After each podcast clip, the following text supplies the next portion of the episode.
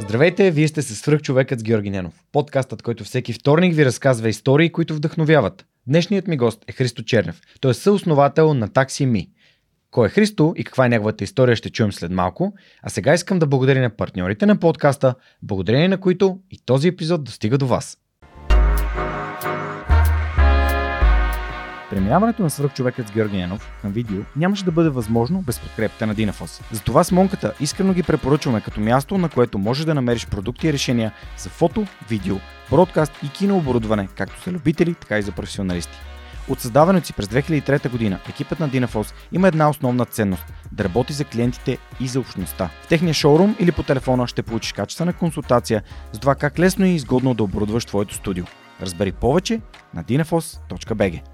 Използвай промокод SUPERHUMAN21, за да получиш свръхчовешка отстъпка. Христо, здравей, благодаря, че прие поканата да участваш в свръхчовека. Най-накрая. Благодаря за поканата. Знаеш, че от доста време се а, срещаме по стълбите на как се казва, завод Витоша, където е офиса на таксими, където е стоянката там, където се събират а, шофьорите на компанията. Ние му, ние му казваме хъба, за да се чудят хората какво означава хъб. По-модерно. Точно. Хъба на таксими и там е и Twisted Jiu-Jitsu, залата, в която аз практикувам моят любим спорт. А, и така по стълбите си говорим и тъй като от, от доста време нали, съм те поканил, ето и сега идва правилният момент да дойдеш да ми гостуваш. Благодаря ти. И аз благодаря. Ще се радвам да си поприказваме хубаво. Разкажи с няколко думи с какво си ти, с какво се занимаваш в момента, преди да направим тази а, ретроспекция да погледнем отзад напред от а, твоето детство, от твоето образование и какво те е отвело до тази компания. Кой съм аз е вечният въпрос. Не знам дали ще имаме достатъчно време. До тук 48 години се опитвам да разбера. А, ми, нормален човек. Учил съм а, обикновено училище, след това гимназия, след това един-два университета и след това работя. Започнах кариерата си в Ксерокс, където съм работил 7 години. След това минах в управленски екип на Вивател при старта на компанията. И след това започнах да се занимавам с предприемачество. Като тия 10 години корпоративна кариера, последните 5 имам доста папчици, в които съм си слагал разни идеи за бизнес. Някои така по-назрели, други съвсем в ранен етап ги задрасквах. Но от 10 години в корпорация, 5 години съм кроил планове как да, да правя нещо различно. Причината за това е било, че някак си исках а, да имам повече отговорност, така по, по да зависят от мен нещата. Mm-hmm. И после като се случи така и си викам, нали ти го искаш, ето ти го. А, така че всяко нещо си има и плюсове и минуси, но съм имал една доста така прилична а, кариера. Забавлявал съм се. Може би някой, с които съм работил, не им е било толкова забавно, защото не съм от най-лесните хора и така. Добре, а в момента Атак си мина колко години като компания? 11 правиме този месец, така от зачеване на идеята и началото. 11 години. Супер, поздравления. Аз сръх човека гони седмата си. Така че Супер, точно ще влизаме в първи клас. А, добре. Вие сте първа класа, така или иначе. Е, благодаря. а, всъщност, много интересен начин, по който ние запознахме и държа да го споделя преди да, а, преди да преминем нататък. А ти си човек, който ме познава от буквално седмиците, месеците преди да започне свръхчовекът. Запознахме се с теб на едно събитие, за което и преди съм споменавал в подкаста, именно а, едно събитие на фундация Същност, което се каза към същността, първо ниво. Там бяхме а, аз, ти, а, Юли Тонкин, Обена Тонкин, а, Стилян и Миро. А, и всъщност тази общност а, ти ми направи така доста силно впечатление, като разбрах, че, нали, че си предприемач, си имаш собствена компания. А, и много така явно попаднахме в един, едни и същи кръгове, след като започнах аз моя подкаст. Именно аз търсех вдъхновяващи хора, които правят смислени неща. И ти си в тези вдъхновяващи кръгове от хора, които дават добър личен пример, създават а, бизнеси в България и всъщност като едни атоаси нали, правят това място по-добро.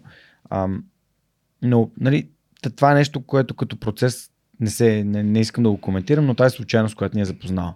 Аз бях на началото на пътя си и ти си бил в друг момент от живота си, който си попаднал на това обучение. А, та, като нали, минаваме през твоята история, ще се радвам да отбележиш нали, какво, какво кара един човек да потърси да нали, личностното си развитие в различни моменти от живота си. Защото ние сме били на едно и също място. Аз съм бил буквално служител в корпорация, без никакви идеи за собствени неща. Ти вече си бил собственик на бизнес и то от 2015, значи поне от 5 години. А, и така.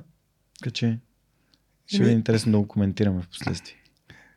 На старите 100 лева имаше едно колело на, колелото на живота. Реално всичко е колело и всеки е някъде по колелото и тия колета е най-интересното.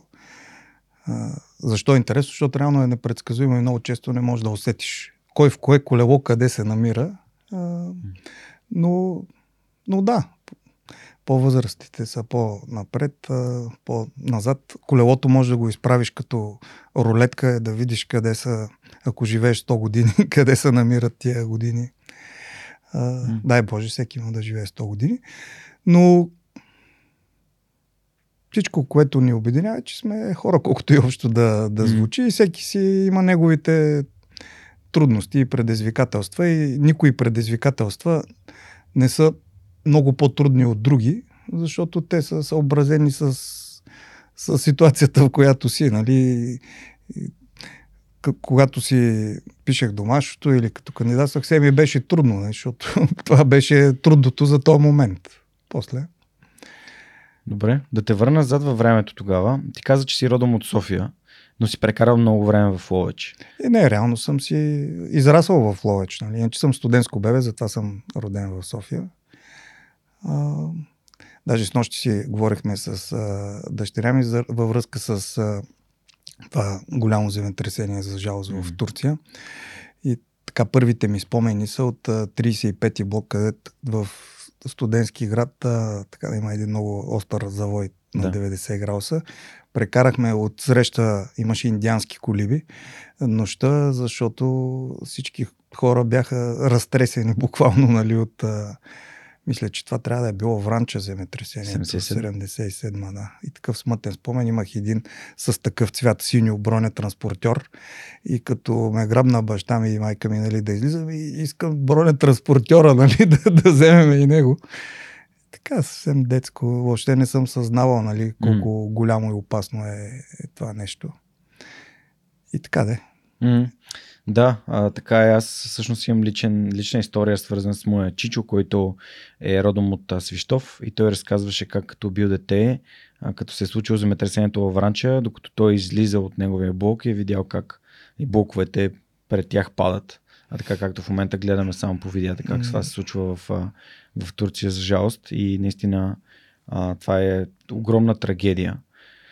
Та, 86-та година пък е стражите за земетресението. Един от предишните да. ми гости, Биляна Салва, разказа за това как тя е била а, какичка в детска ясла тогава и успява да облече децата на 7 декември, а, така че те да могат да излязат навънка и да стоят далече от прозорците и да не бъдат наранени. И всъщност а, тези земетресения, може би фокуса ни е такъв, че те се случват и почваме да си спомняме някакви неща. Еми, със сигурност прави впечатление на човек нещо, което е мащабно и, и, и не го е преживял или го е преживял, ама не с такава амплитуда.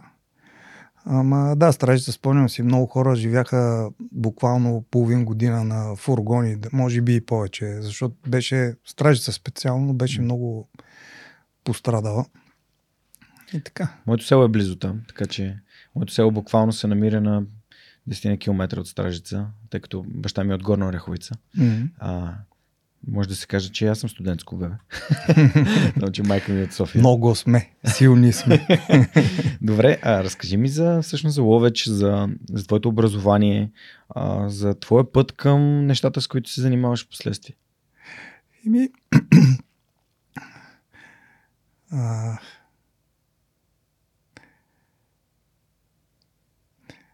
Интересното започва буквално от, от как си спомня човек. Сигурно всичко е интересно в живота. Въпросът е с какви очи го гледаш. А, за мен беше много любимо като малък и до, до гимназията. А, включително и в гимназията да създавам най-различни неща. Нали? Много mm-hmm. обичах да рисувам и затова в седми клас а, а, даже бях на кантар дали да кандидатствам в художествено училище. И както се шегувам от време на време, влязох в езикова гимназия, от тогава рисувам само с език. Та, в крайна сметка нали, човек не знае на къде ще го завърти живота. А, имам а, дъщеря, която е на 6 и син, който е на 5 месеца, ще стане а, точно на 14 февруари. А, и когато човек е в 6-ти клас, започва да, да си мисли, нали, аз какво искам да правя. Нали, вечният въпрос, кой съм аз, откъдето тръгнахме, какво ми е интересно. Влиянията върху всеки са безброй, нали, най-вече от родителите, но а, много обичах да, да, да майстора неща да правя, да създавам от разни колелета, какво ли не правихме скейтборд, даже съм си го взел такъв като скейтборд, който а, много от скейтбордите тогава нямаше скейтборди. Това е значи 80 и някоя година, горе-долу а, времето в Стражица а, земетресението и правихме от а, рокови кънки се правиха, разделяш кънката и mm-hmm. използваш. Ама този скейтборд, който имаме, правим всичко му е от, скрач, в смисъл от нула. Mm-hmm. Колелетата са а, фрезовани, са струговани от Маркуч са гумите върху лагери. Отделно съм ос, която е конструкция, а, която съм я огъвал, после съм я носил някой да я завари. По-късно се научих да заварявам, ама към този момент не можех. А, шперплат, който бойдисан в червено, отгоре с букви пише нещо, не мога да разбера какво точно. Не, смисъл, то всичко се вижда, нали? Перфектен дизайнер, обаче точно как съм избрал този надпис, явно ми е харесвало. А, някак си. Нищо не разбирам какво значи тази дума. А, и така, после като влязох в езиковата, м- изключително добро училище. Имах а, късмета буквално а, да влеза. А, Що късмет? То си е подготовка да влезеш в е, елитно училище. Си е, да. Подготовка си е. А, ами, защо? М- всеки изпит е риск. Може да си най-добрия и пак да не влезеш. Аз а, се радвам, че съм бил достатъчно добър. Даже реално от момчетата бяха 6, 6 или 7 нещо е такова, което беше супер, но си беше късмет. А, така го разглеждам, защото а, нали, аз смятам, че имам така добри математически основни познания, ама не се имам за най-големия математик на света. А по български се научих, реално се научих да пиша много по-късно в американския, където също съм, американския университет. Да пишеш имаш преди да развиваш мисли на хартия. Ами, да, да, да, да кажа какво искам да кажа, ама да го кажа колкото се може по-добре. А, и в един момент си реших, че това ми е важно и тогава го научих. Преди това ми беше малко такова по задължение го правих. Та, в езиковата приятелство е и до днес. А, даже в момента работя с а, колежка ми е дама, с която сме били в един клас. Допреди малко повече от половин година работех с друг мой колега и приятел един от най-близките ми по време на гимназията човек. А, и като нормално всеки нали, запазва контакт mm-hmm. с хората, с които е бил. и така, не знам какво. Да те питам за средата. Всъщност, аз също имам няколко човека, с които продължавам да общувам от моята гимназия. Кар че завършихме 2005, значи вече 17-18 mm-hmm. години стават а, и хора, с които са, ми, които са ми близки, с които споделяме ам, хубави моменти, кофти моменти, помагаме си, подкрепяме се. Mm-hmm. Та, тази среда, кога започна да си даваш сметка, че тя е важна? Защото според мен тя е фундаментална. Нали, с какви хора се обграждаш, те как разсъждават, какви амбиции имат? Би, интерес на истината, някакси не съм го осъзнавал mm. тогава. Сега може би започвам да го съзнавам повече, когато а, бих искал децата ми да имат а, колкото се може по-добра среда. А, иначе, когато с, а, с Валентин Цаков, който преди mm. малко споменах, сме си били приятели или друг а, близък ми е бил Тони Димов, с който се оказа, че бяхме на а, поредни седмици на интервю в а, една телевизия, нали? Той казва, аз а, с а, Христо Чернев съм седял на един чин. Той казва, да бе, верно, да бе, на един чин сме стояли. А, и така, средата е изключително важна. И когато става дума за среда, м- всъщност има две неща, които са, ако не единствени, то най-важни, може би, за, за това какво ще се случи. Едното е а, а, спомням си, така 90-те, може би някъде, а, един Newsweek пише Еди, какво си? Born or bred? Дали, дали се раждаш така или, или го възпитаваш? А, тук не е една статия, ми направо книги могат да се издадат. Между другото, една от книгите, които най-много са ме впечатлили последните години, беше на Брус Липтън, точно във връзка с, mm-hmm. с средата, с това колко а, се формира всичко от това в какво е обвито, в какво е заобиколено.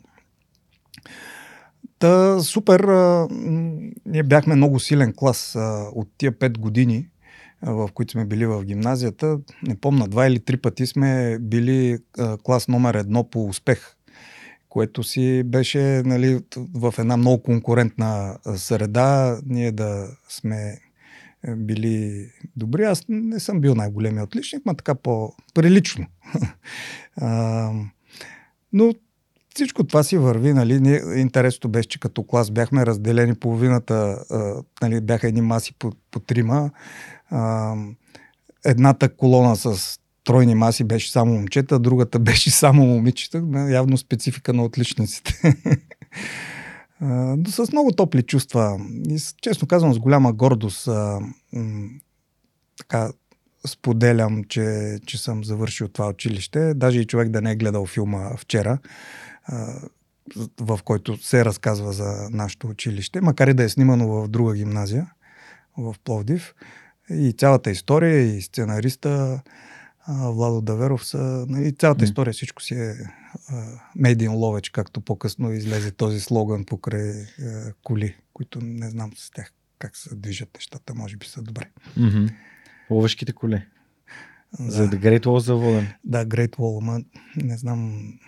Не знам и аз какво става там. Добре, а, след гимназия, всъщност, а, как избра какво искаш да учиш? Как реши? Доста често, когато обикалям България, учи... учениците ме питат как да избера какво да уча. Ами, това е пълна иллюзия, че някой знае какво да учи и изобщо mm. желанието за контрол е много, много европейско, да го кажа. в смисъл, ние или такъв по-западен, по- по-твърд дух, нали, в който сега ще почнем точно в толкова часа, нали, ще направим еди какво си за толкова време. И някакъв така мерак за предсказание или за контрол, което поне в моя живот не е било така. А, нито да, когато за седми клас знаех, че искам, казах, че се коле, съм се колебал с, за художествено училище, но а, знаех, че искам езикова гимназия. То някак си беше може би естествено, според мен влиянието е огромно, защото си на, родители и на среда, защото а, съм виждал да, така, нещо съм писал, да, са ни карали в трети клас, какъв искам да стана. Аз пише, искам да стана строителен инженер, вижда се с такъв с а, почерк кадетския защото баща ми се е занимава с това нещо и нали, някак си човек иска да продължи. А в случая с езиковата, баба ми mm. е завършила американския колеж а, и след това беше така а, така много добър, да не кажа легендарен преподавател по английски, но в интерес на истината научих английския не в къщи, въпреки че живеехме врата срещу врата, в училище, когато тя ми преподаваше, беше ми така учител 3 години. Не беше лесно баба ти ти учител. А, и така, но съм много благодарен, а, защото тя си беше такъв олдскул учител и нещата се случваха. Така как избра висшето ти образование? Висшето, а, аз много а, последната година в а, гимназията а, така се бях разиграл на бейсбол. И а, Значи шапката не е случайна. Не, не, не е случайна. Станфордската шапка. Станфорд ли е, свръх човек ли е, не знам какво е нещо, но има нещо са. А, та да, тая, тая шапка а, играхме бейсбол, това беше така зората на, това е било 92 може би. А, и в София бяха една идея по-напред. Така ние основахме отбора, като всъщност аз се включих една идея, буквално сигурно седмици след началото на, на тая работа. Имаше, така ядрото бяха няколко момчета от, от френските паралелки, защото в нашата гимназия имаше и френски, и немски, и английски. И те Даже не знам как. Трябва да питам, макар че Дидо, който а, и до днес се занимава с това, вече е съдя, защото нали, все пак е, той е една година по-малко от мен. А, но в спорта остана и Стоян, който също беше а, питчер. Аз също бях питчер, но с бейсбола приключих за 3 години. Играхме на републиканското няколко години. Така, доста приятни забавления. Но толкова ми беше интересно това, че някак си не ми беше много важно да кандидатствам все едно. И, а, и реших да а, кандидатствам в американския, а, в Благоевград. Така то беше, това е било втора-трета година на, на този университет. И за всеки случай а, а, да кандидатствам в а, Търново с английски. Само английски, защото да, общо взето не се напрегнах много с ученето. И в Благоевград не ме приеха. Аз много се ядосах. А, и казах, няма да им стъпа тук повече, което после се промени. Затова казвам, че каквото и да си мислиш. А, и след това кандидатствах а, на следващата година много вече сериозно този път се захванах. Е, тогава като си е, използвах това, че ме приеха приложна лингвистика в Велико Търно. А, ти и записал се записах, пак. Записах, записах. И е, общо взето приложната лингвистика а, нали бях с идея, окей, отивам да уча приложна лингвистика, но една травма тук от бейсбола, а, то много интересно не ми се е случвало, събуждам се сутринта, буден съм, но не мога да стана. И така настрани се изтъркулих. Тук много сериозно бях разтегнал, почти скъсал а, сухожилие. Mm-hmm. А, та лежах 10 дни в а, болница в ортопедията. И като отидох, те вече бяха позахапали френския доста. Бяха, не да знам кое досие там бяха като нали, уроци. И да, защото повечето хора, нали, втори езики имаме от езикови гимназии са и бяха така засилили. А, на мен не ми се и учеше много и използвах повода, че вече две седмици са на, на, напреднали и така малко а, тогава беше излязал, имаше много готино кино, това е в Търно. А, и гледах филма Фирмата, примерно, и Jurassic Парк. Кино. Полтава, някъде Полтава, Полтава. Да, да, да, да, да. И... Аз съм си там местен. Мисля ти, както ми каза, че си прекарал време в Ловеч, моята баба беше директорка на детска градина в Горна Ряховица и аз от дете съм, лятото съм бил на детска градина в Горна Ряховица. И много време и в Търново съм обикалял. Дядо ми беше строителен техник. Обикаляше обекти в Търново, на центъра, в разни села, в района. много, района ми е много познат. Супер. Хубав район. Страхотен. Та така гледах два филма, три и общо взето много решително mm. реших, че, че може би е по-добре да кандидат. Решително реших, че е може би по Средата как беше? Ами, не, често казвам, не дал си много шанс. да. Не, просто беше, А, нали, някак окей. си... Не го почувства като твоето. Не го усетих, да. Да. Между другото, това е едно от такива много твърдите ми спонтанни Да. решения, защото като цяло по-скоро а, изглеждам М. такъв а, прибързан, но всъщност а, по-скоро предпочитам да ги видя нещата. Вярваш ли в интуицията? Да, да, да. Какво значи да вярваш? Човек се вярва, когато не знае. Хм. Силен цитат. Човек вярва, когато не знае. Еми, а, това беше покрай, да кажем, COVID. Много интересно беше това с COVID. Най- слава Богу, оцеляхме. А, и не го казвам грам на шега, защото много хора вече не са между нас. За жалост, да. И всичките тия размисли и борби, най-вече във Фейсбука, ма и не само а, за... Много ми любимо беше вярвам в науката, нали, което е точно обратното на това, което науката е. А, науката не се занимава с вяра, защото вярата е там, където то е отвъд възможността да, да го видиш, да го усетиш, да го осъзнаеш нали, истински. А, което не я обесилва вярата. Вярата е страхотно нещо и а, друг въздействал така в живота ми а, а, човек а, а, Горджиев. м, Той, нали, какво съм чел, нали, и, и слушал в, в YouTube, има много а, а, за него и от него. А, ако, ако ти липсва вяра, престрой се, че имаш. Защото това е ключово. Мгм. Загубиш ли вяра, загубиш ли увереност, а, може би а, друг такъв по-земен и а, често в предприемаческите среди израз е fake it until you make it. Но вяра трябва да имаш. Не става без вяра работата. Да, защото всъщност ми стана много интересно, когато каза аз вярвам в науката, защото това беше едно от изреченията, които... Е, това много се тиражираше. За мен аз само като го прочетох и такъв бях смисъл, Да. вярвам в науката. Нали? Науката е точно в това да не вярваш, да го разчепкаш до такава степен, че да го видиш, че е така и вече да знаеш как е. Да, да, да. А, Така е. Аз просто се замислих за моя смисъл, който съм казал вярвам в науката.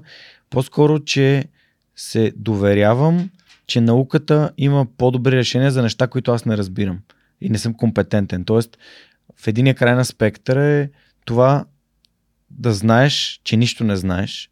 Другия край на спектъра е да си мислиш, че много знаеш, а реално нищо да не знаеш. е, то, колкото по-малко знаеш, нали, толкова, Толкова повече си мислиш, че Толкова знаеш. по-сигурен си в това, което знаеш. И, и да, и то, е- то е много странно. Аз не го виждам, То това подпо- а, помага на предприемачите.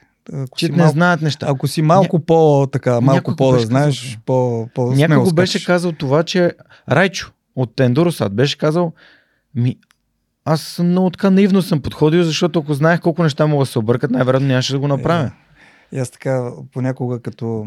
М- аз имам, така бих казал, добри виждания за продажбите и когато гледам хора, които едва ли не, почти не докосват никъде нали, в кривата си, моята крива нали, за това как се правят продажби, и си казвам, и в крайна краща има и различни начини. Очевидно, да. все пак успяват да си изкарат прехраната с този начин, който дори не докосва никъде моя начин. Нали. Което е добре, защото има много, много Значи, истини. Има. Нали, то, като каже, мисля, тя истина има една, ама гледните точки към нея са, са различни. Нали? И контекстите не са различни. Да, Аз продавам по един начин, ти продаваш по друг начин. да. И ето Не това. знам, може да, да е един и същи сходен. Да, супер. Просто ми беше интересно, защото аз наистина смятам, че ам, науката е това, което може да ни преведе и то ни е довело до тук, че в последните 200 години се е повишила средната продължителност на живота от 35 на 80 години. Бе, науката е супер. Въпросът е, че ние сме малко...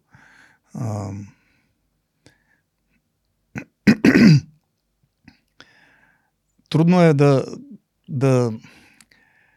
Някак си искаме да са прости нещата. Те до някъде са прости, а, но както Айнштайн е казал, нека да са прости, но не прекалено прости. Mm-hmm. Имаме склонност а, хората към прекалено упростяване Да. на нещата.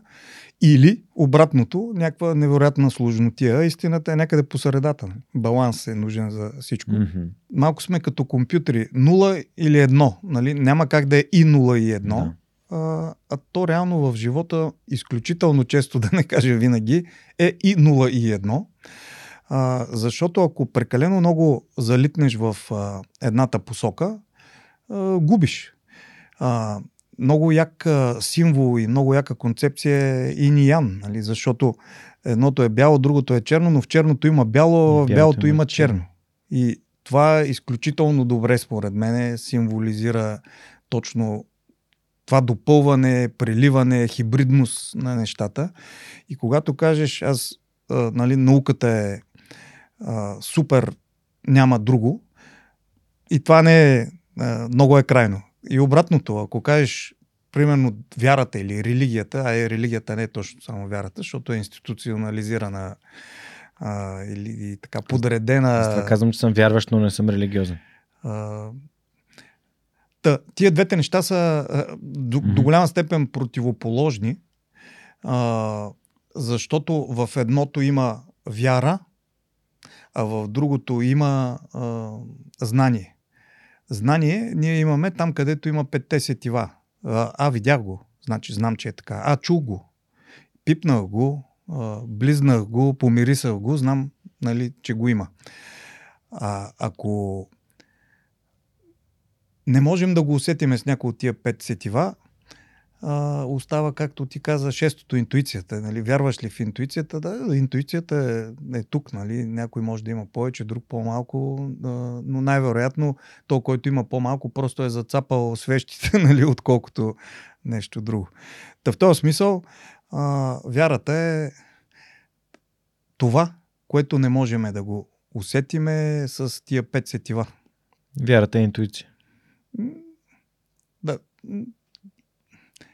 Интуицията е усещане, пак казвам, нали, Да, някакви да, мои да, да, разсъждения, да. които не са от тия пет сетива. Да. Нали, защото аз те виждам, че си тук, чувам те, е, значи си тук.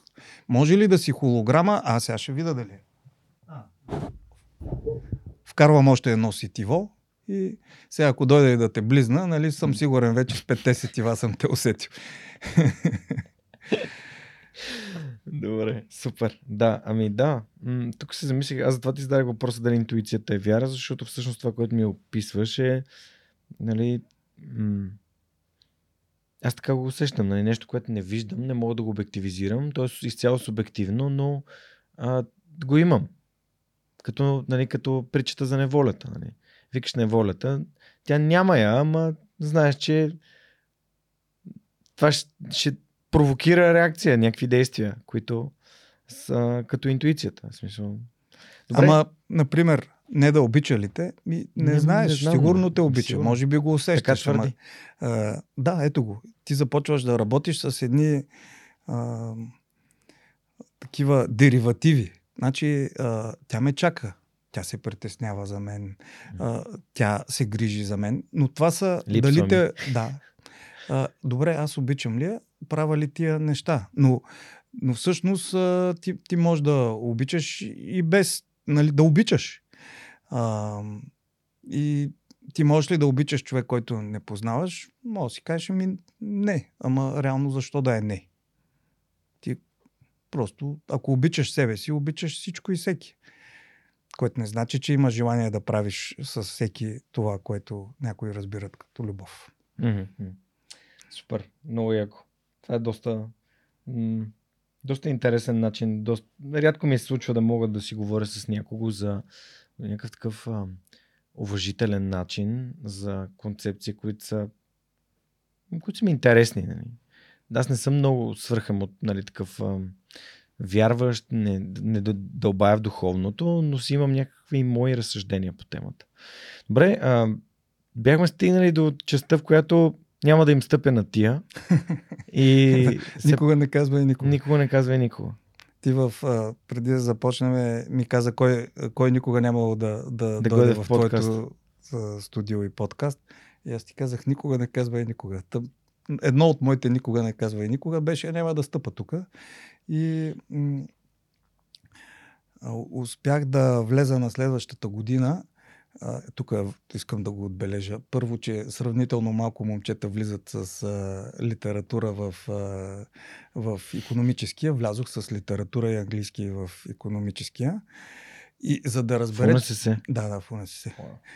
И повечето там бяха хората или с математика, или с география. география. Нали? Има и като такива мен. екзотици като мене. Mm-hmm. А, казвам го, защото нали, тръгнал съм от някъде, където не ми беше много. А,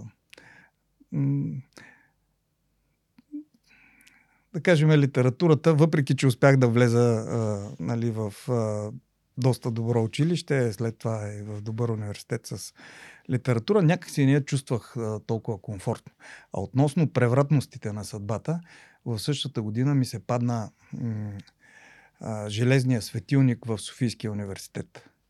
И аз а, такъв, като изтеглиха темата, си казах, супер. А, и после имах двойка. Отивам аз там на така наречената а, стена на плача и гледам. Христо? Да. Нещо викам, тия са се объркали директно надолу към ректората и търся да, да си видя работата. Отварям си работата.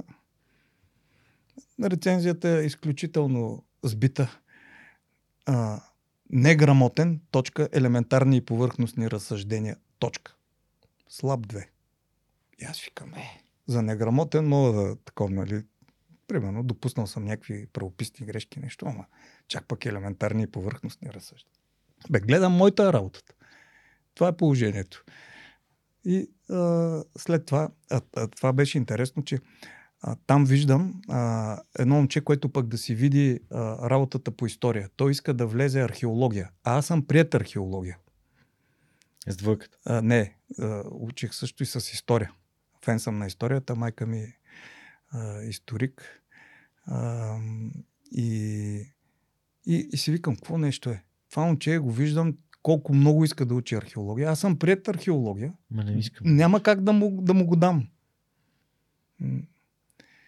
И, и така де. Не знам какво се е случило с този мъж. Един единствен път го видях тогава, но бяхме нали, там на преглеждащи си двойките. А, и така и, и влязох да уча в една, бих казал, доста добра програма. Беше съвместен университет с а, английски университет един. Хамбърсайт. Както баща ми се шегуваше, това сигурно е а, университета в Хасково, само че е британски вариант. Но програмата беше, а, бих казал, доста добра. Тя продължи няколко години. А, и също имаше много смислени хора в нея и мой много добър приятел а, а, се запознахме там. Е, и после пък а, няколко години по-късно а, той отиде да учи в Штатите, пък аз отидох mm-hmm. в Благоевград. В Благоевград? Да. За магистратура? А, не, за бакалавър. Продължих там, значи аз съм такъв малко хайдалбергски, пробвам. Така не ми харесва в Търново, после отивам в економическия, после отивам в Благоевград. И добре, защо Американски университет в Благоевград? Ами, защото наш приятел, значи, както казах с а, Гелето, а, ние бяхме а, дупе и гащи, паднахме си така в а, а, тази а, програма Humberside а, и а, наш друг приятел, който беше съквартирант а, на Гелето през първата година, защото после се събрахме в... А, станахме съквартиранти от втората година и насетне. А, Танчо, Танчо, а, сестра му Соня, беше влязла в а, Благоевград и той отишъл и много така се впечатлил и Танчо се прехвърли, нали, да, да учи в Благоевград и аз викам на Гелето, викам бе, младеж, виж го Танчо, къде оти в този Благоевград? Там няма... Нищо. Да, какво смисъл? Ще кажа няма опера, ама има опера. а, и, и така. обаче на следващата година ние пък отидохме на гости, както Танчо отиде при Соня на гости, ние отидохме на гости на Танчо. И както бях казал, аз няма тук да... Видяхме, много ни хареса. Какво ви хареса? Ми готин дух. М- така надъхани хора да, да учат, ама не по зубърски начин. М- в същото време ня... свобода и възможности. Защото а, и самата материална база беше а, доста хубава. Това, това е било средата на 90-те, когато беше малко гладно. 96-та, 7 бяха доста гладни а, години. Не, че някой е умрял от глад в България, ама наистина си беше mm. по-така предизвикателно. Вярвам, че и това е имало значение. И нали, също. А, библиотеката беше много яка. А, общежитията бяха яки. Хората... Абе, хубав дух. Mm. Ти си бил с Зарко?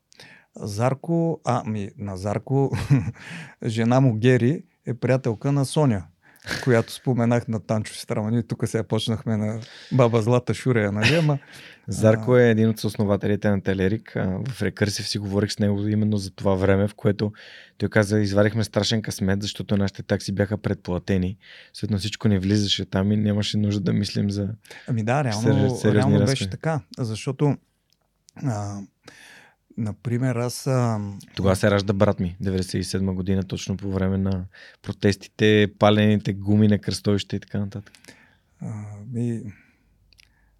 Абе, в интересни времена живееме.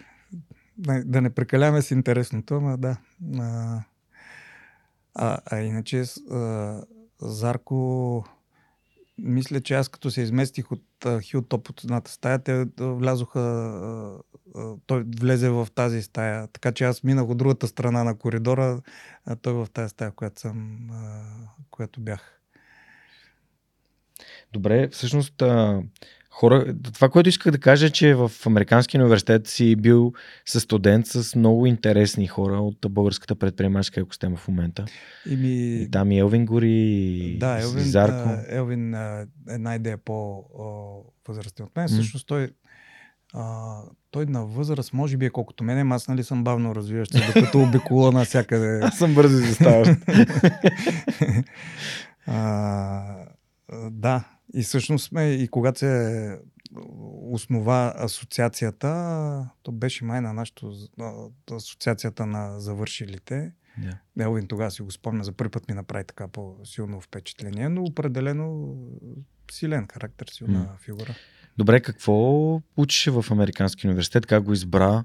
А, как а, ти понасяше тази техната система за а, liberal arts? И liberal arts е супер а, то нормално, нали, а, двама генерали, като били още редници, се а, наговорили винаги да говорят добро един за друг, нали, и 20 години по-късно и двамата били вече генерали. И аз малко така, нали, либерал арт, либерал арт е супер. а, но наистина, когато започнах да уча, нямах представа какво значи либерал арт, ама ако трябва да го обобща, това е да си по-широко скроен, т.е. Да, да ти се даде шанс да бъдеш по-широко скроен. Защото, например, а, с Гелето в студентски град, като бяхме съквартиранти, имахме съквартирант, който учеше счетоводство. Ние бяхме три, а, по трима са. И си викаме, е, гледай го Адаша. Примерно той си казваше Христо, нали, Адаша, той си учи човека счетоводство. Ето го Стелян, примерно, той си учи а, а, финанси. И, а ние с тия бизнес администрации от тук чопнеме малко, от там чопнеме малко. Реално не сме специалисти в нищо.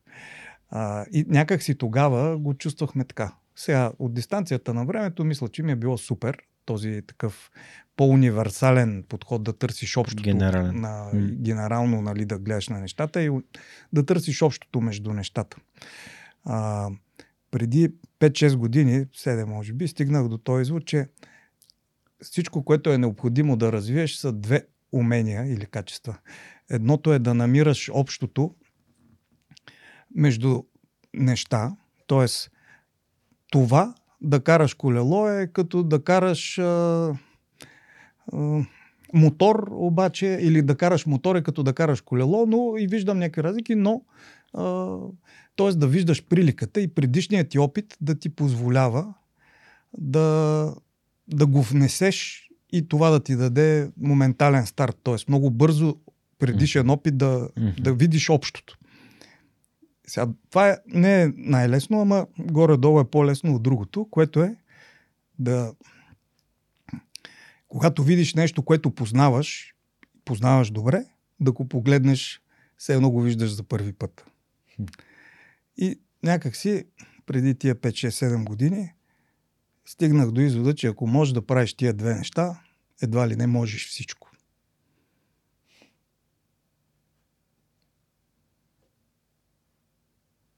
Доста силно.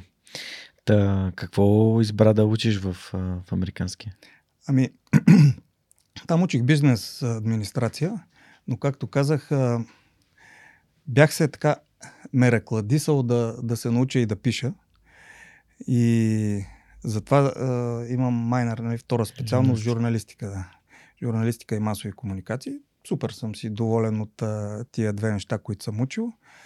А, защото в журналистиката имаше и такъв по-креативен елемент.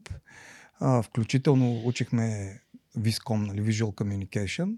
И не, че сме задълбали много и там малко журналистите и те са като, като генералните директори. От тук малко, от там малко, но има някои, които специализират. Макар, че журналистиката, да ме прощават всички журналисти, доста пропадна горе-долу и с бизнес модела на, mm. на медиите. Изключително трудно е, ако една организация не прави достатъчно много пари да, да прави качествен продукт. Журналистиката определено не е лесен продукт. Ние, докато бяхме в университета, така вдъхновението, нали, което ни инжектираха, беше Нью Йорк Таймс и Вашингтон Пост. вече компромиси има навсякъде. Mm-hmm. Което е и разбираемо. Нали, както казах, ако бизнес модела се е щупила, на медиите много се щупи бизнес модела от а, социалните медии. Как намери твоята първа работа след университета? Ами, а, по някакъв малко случайен начин пак.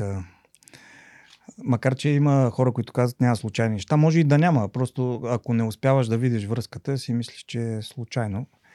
А, ами, Жоро Георгиев, който в момента е ангел инвеститор в такси ми в момента, от отдавна, от 2014 mm-hmm.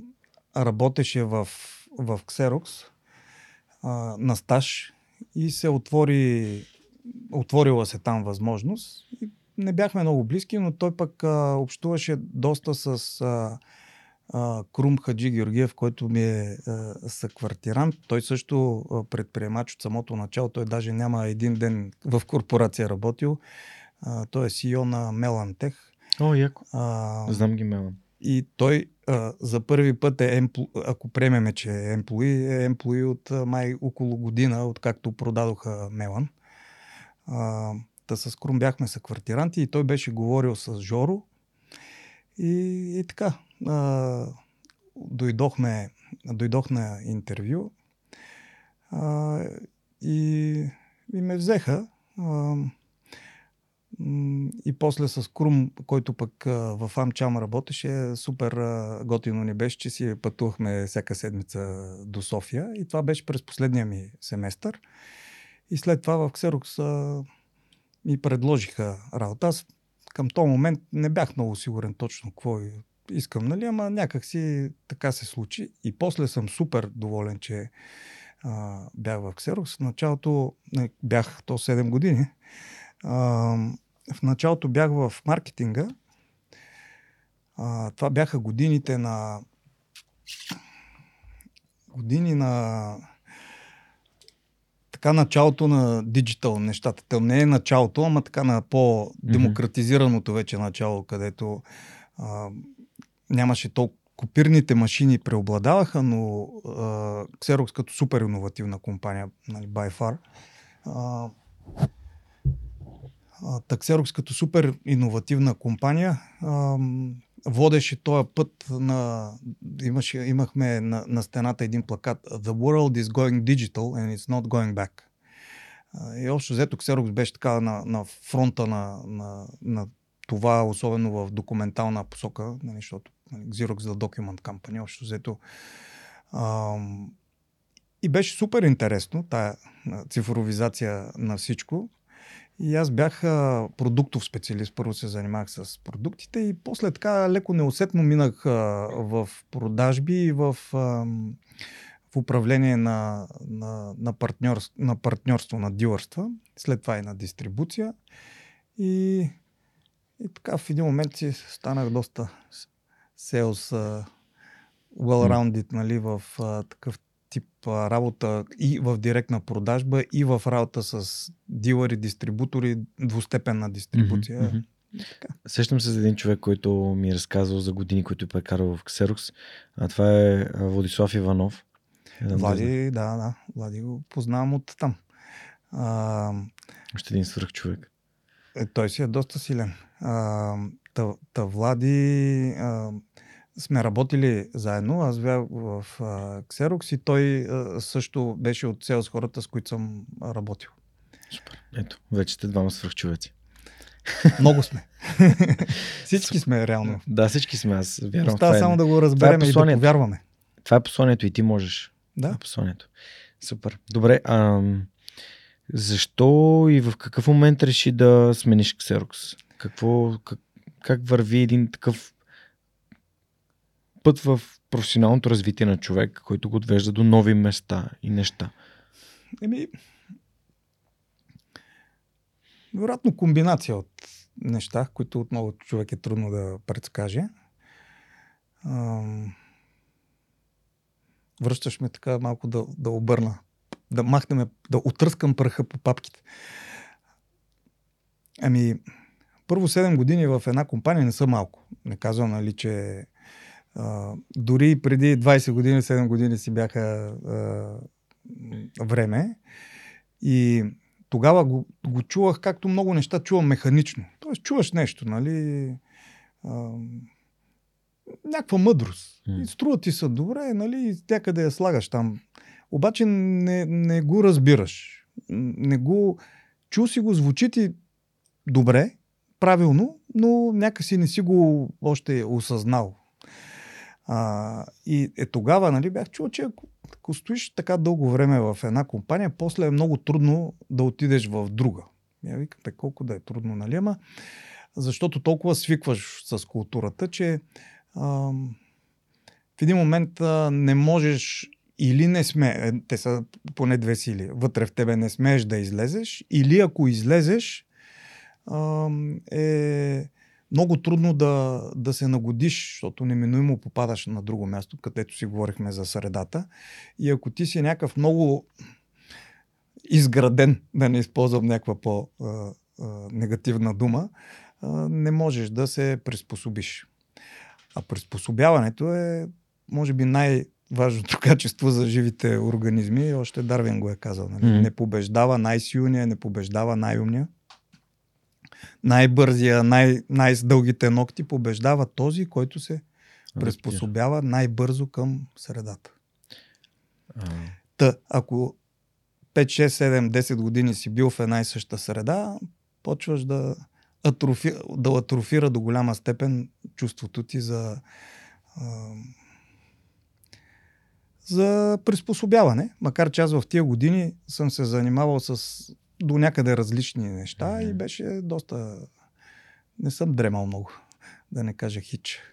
Изключително интересно ми беше, между другото, сега като го засягаш, защото ам, когато започнах да а, станах дилър менеджер, което означава да управляваш дилърската мрежа, това бяха хора, някои горе-долу на възрастта на моите родители, някои по-големи, с до 10 години. И съвсем честно, всяка неделя чаках да стане понеделник да отида на работа. Много, много, много интересно ми беше. Тук с, с радост и благодарност мога да спомена много хора Лука Групчев, с който се чуваме до днес. А, Жоро Ватев, за който наскоро разбрах, че е починал.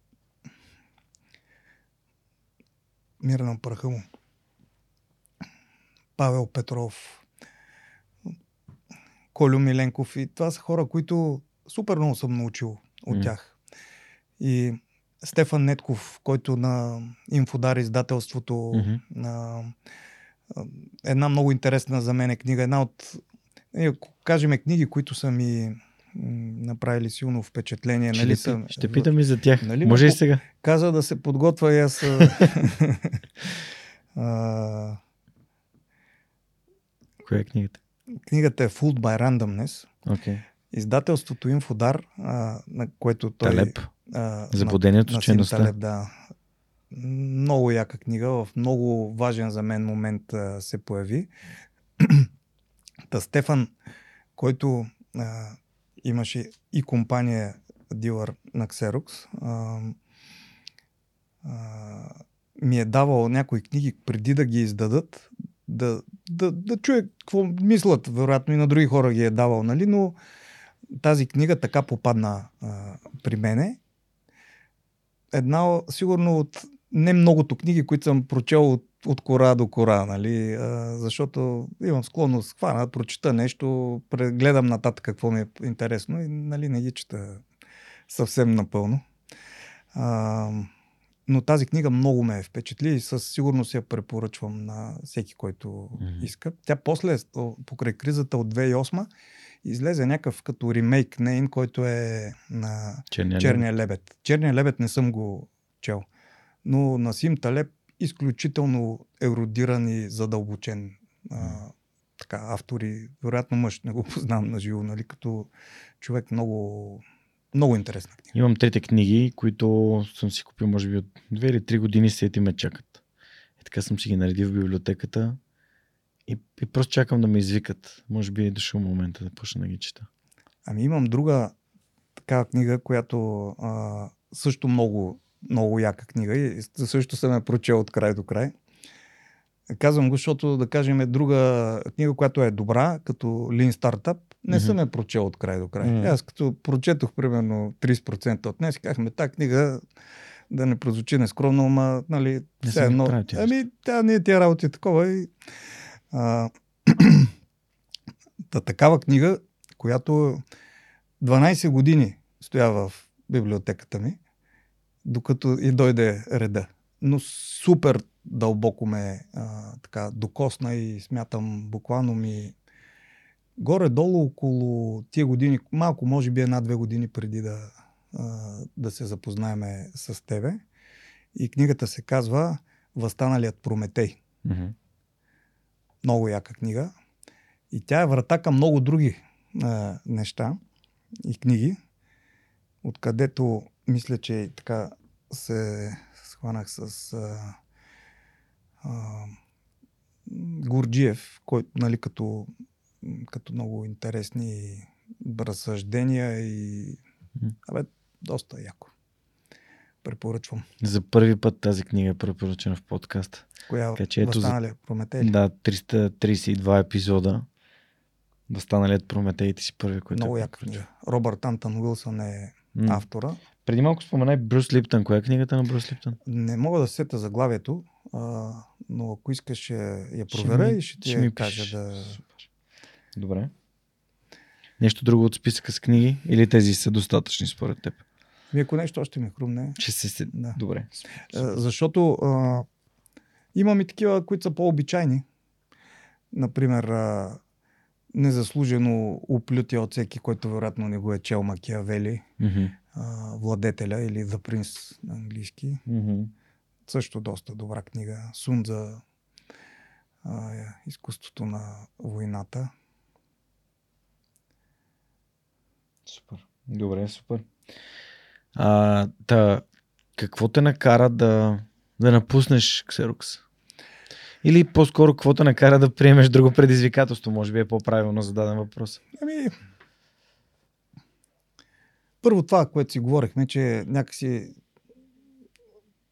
имах, Свикваш. имах едно... Да, едното, че свикваш, нали? Че, бил съм Доволен съм бил, интересно ми е било, много неща, много неща съм научил. А,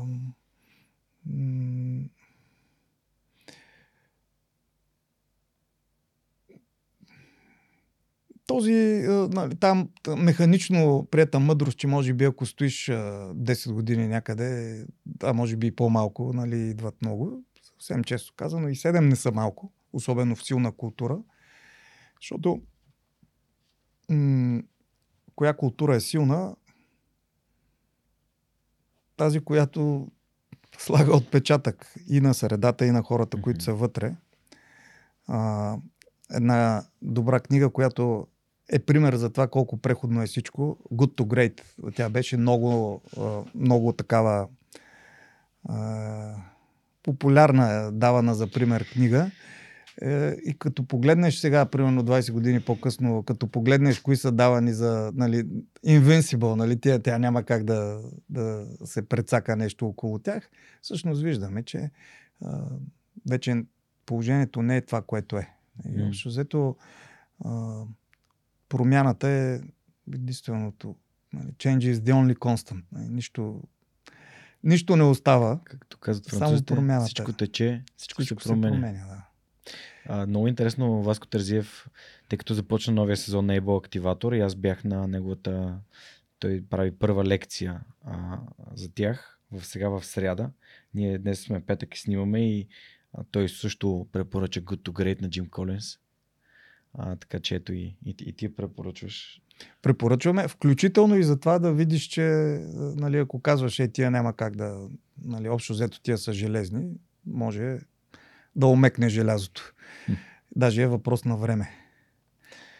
Добре. А, да. Тръгнах това да го да. казвам, нали, че м- приемаш механично някакви неща и в един момент а, под влияние на средата, защото Джим Колинс го споменах, защото той казваше, нали, какво е really great company, нали, коя mm-hmm. компания е наистина велика. Тази, която ако изчезне, оставя празнина след себе си. Такива компании има много, нали, като започнеш от Римската империя, нали, и какво ли не, нали, общо взето излиза къде бързо, къде бавно нали, от битието и в един момент виждаш, остава вакуум, който засмуква всякакви неща. Нали? И така. Та, да, механично нали, някак си съм приел. И другото, което е в личен план имах. А, а, може да види човек как а, хора, които са ти приятели, спират да, да бъдат. И то не зависи само от теб. И така, общо взето и това ми нали, имаше и такъв елемент. Има си нужда от смяна на средата? Ами, м- стана така, че общо взето, ако силни хора нали, разделят а, пътя си, трябва всеки нали, някак, като каже първо на ментално или така нематериално mm-hmm. ниво, mm-hmm. после също трябва да разделят. А, тогавашния генерал менеджер на Xerox. Преди това а, аз супер много неща съм научил от него. Наистина но в един момент стана малко така по напрежение и, mm. и отделно пък а, се отвори възможност а, в Телеком а, стартирането на, на Vivatel. Та, да смена малко и съвсем индустрията. Едно и второ и смених и, и ролята. Mm-hmm. Ти каза, че си влязъл в менеджмент. А, висшия ами, менеджмент. Е, висшия. Сега то в, така, в България не е много виш менеджмента на, на нищо. Нали? най-висше в тия организации, които са локални, mm. т.е. са си български, местни организации. А, да, специално тази организация беше така, но Бях senior менеджер, channel маркетинг, т.е. с търговския маркетинг се занимавах. А, но кое беше различното? Различното беше това, че аз от търговска гледна точка бях много така добре подготвен, но от маркетингова спомням си, че а, понеже последните две години в Xerox се занимавах с нещо, което а, беше необичайен за, за Xerox бизнес, защото на Xerox бизнес е много по-хай-енд. И, и така, справяйки се доста добре в това, което правих преди, ме хвърлиха буквално в нещо, което не познавах. И това е дистрибуцията. Имаш двустепенна дистрибуция. Да не влизаме, mm. може би, в много техническо, ама имаш директна продажба е когато ти продаваш, продаваш на крайния клиент, Индиректна е когато продаваш на някой партньор, да, да. го наречем е дилър, който продава mm-hmm. на крайния клиент. Mm-hmm. И двустепенна дистрибуция е когато продаваш на дистрибутор, който продава на реселър, дилър и така нататък, или интегратор някакъв, който продава на крайния клиент. И в зависимост от продукта, освен че имаш пуш нали, в а, така селс посока, имаш и пул, която, който е маркетинга, за да създадеш демант от другата страна. Защото ти mm. от едната страна на този канал буташ, а от другата страна дърпаш чрез маркетинга. Нещо, което не беше много бизнеса на Xerox. Така по-скоро имитирахме на HP а, модела. Mm. Обаче той като е много външен, няма много от кой да научиш и тогава съм разговарял даже с а, мой приятел от а, американския Драго Рашев, който пък се занимаваше с а, продажба на на, на алкохол, нали, mm. в а, така, добри брандове и доста дълбоко в маркетинга, вече тия години още по-дълбоко в маркетинга. А, и ето ти го, това, което си говорихме, да намериш общото между нещата.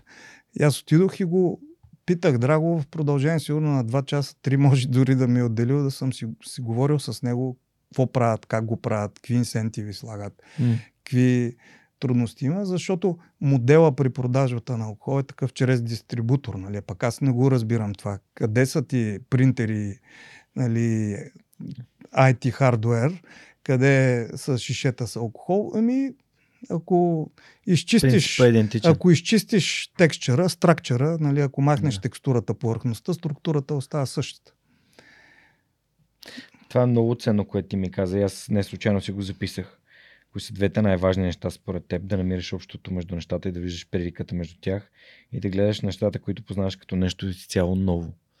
Тотално да, защото а, другата, нали, това е възможност, примерно, аз попадам в среда, която ми е непозната и търся нещо познато или някой, mm-hmm. който да ми даде а, познато нещо, което виждам, че мога да, да приложа, да използвам. Дори и да не е точно това.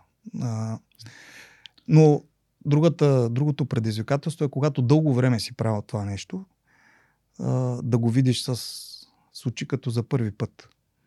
И, тоест, да, да, да отмахнеш наслагите и да, да си кажеш, ето го това. А, това му е силно, това му е слабо. Защото много лесно свикваме. Мозъка ни работи mm-hmm. така, темплейт. Веднага влиза в шаблон. Шаблон, да. Супер. Добре, и всъщност там изкарваш няколко години и ти каза, че през това време си си мислил все пак за някакви идеи, е, да. събирал си си. А в какъв момент от твоя живот се появи тази искра? А, то е малко вътрешен пожар, нали, който може да си едно малко пламъче. Там може да е свещ, може да е магма. Ами... На предприемачеството. Нямам естествено. някакъв такъв миг, нали, в който е штракнал. По-било, по-дълъг процес е бил. Аз а, от тази гледна точка много съм научил от баща ми, с който буквално от 13-14 годишен работ, съм работил с него и съм му помагал. А, в какво ли не. Нали? Mm. И, да, това ми е дало да. Дал ми е поглед а, много рано. А, изключително благодарен съм на майка ми и на баща ми. Та, та този предприемачески дух, нали, от, от рано съм видял и колко е трудно, нали, защото хората се заблуждават, а, като виждат някой, който е точно преди да изкачи върха или вече е на върха, защото не са го забелязали дори в подножието на върха и си казват, то как, нали? Аз това го усетих за първи път в себе си. Имаше едни Black Eyed Peas. Да, да, знам ги. И тия извадиха примерно за една година две-три парчета, които така ме впечатлиха и си казах, бре, гледай ги тия, нали, изкочиха, нали. И после като ги погледнеш по-наблизо на снимката, виждаш, че те са доста така стари кучета, нали, е, доста възрастни и като се позачетеш, виждаш, че те от 20 години блъскат хората. Нали? Малко е като тази компания с Angry Birds, нали? която Да. било 56-та или 7-та им игра преди това. Нали?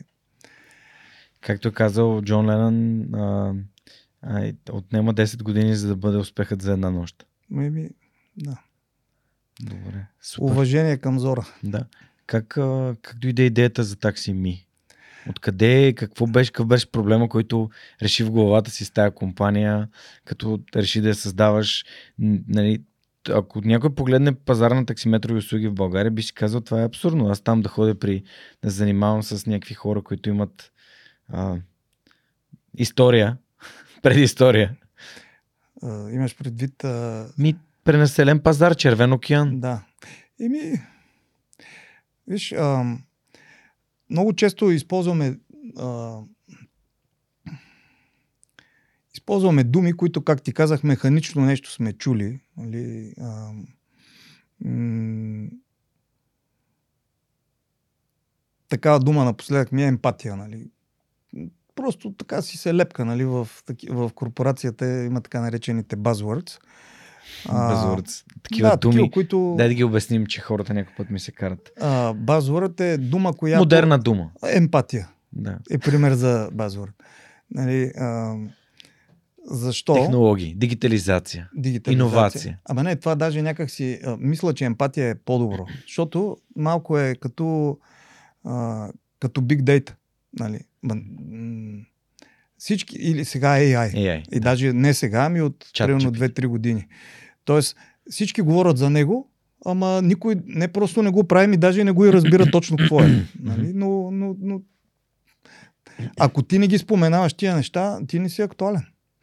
И, и тогава, нали, всъщност, ако, ако се загледаме, а, допреди 100-150 години, изключително много внимание е имало върху това човек да изгради характер.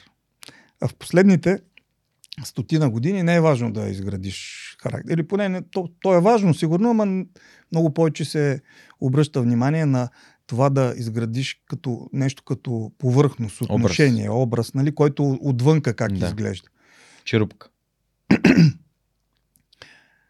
Та в този смисъл, а, това е вечното, както е и Ян, нали, малко а, вътрешността срещу външността. Нали, ако, ако аз дойда попотник, а, нали, а, а, тук със сигурност веднага някой ще си каже, този е такъв, такъв, такъв, а, освен ако не съм а, а, на Queen а, Вокал. вокала, Фреди нали, Меркюри. Фреди Меркюри. Ако съм, може би няма да е толкова зле. Но ако иначе дойда попотник, ще е този е класически бъкшиш.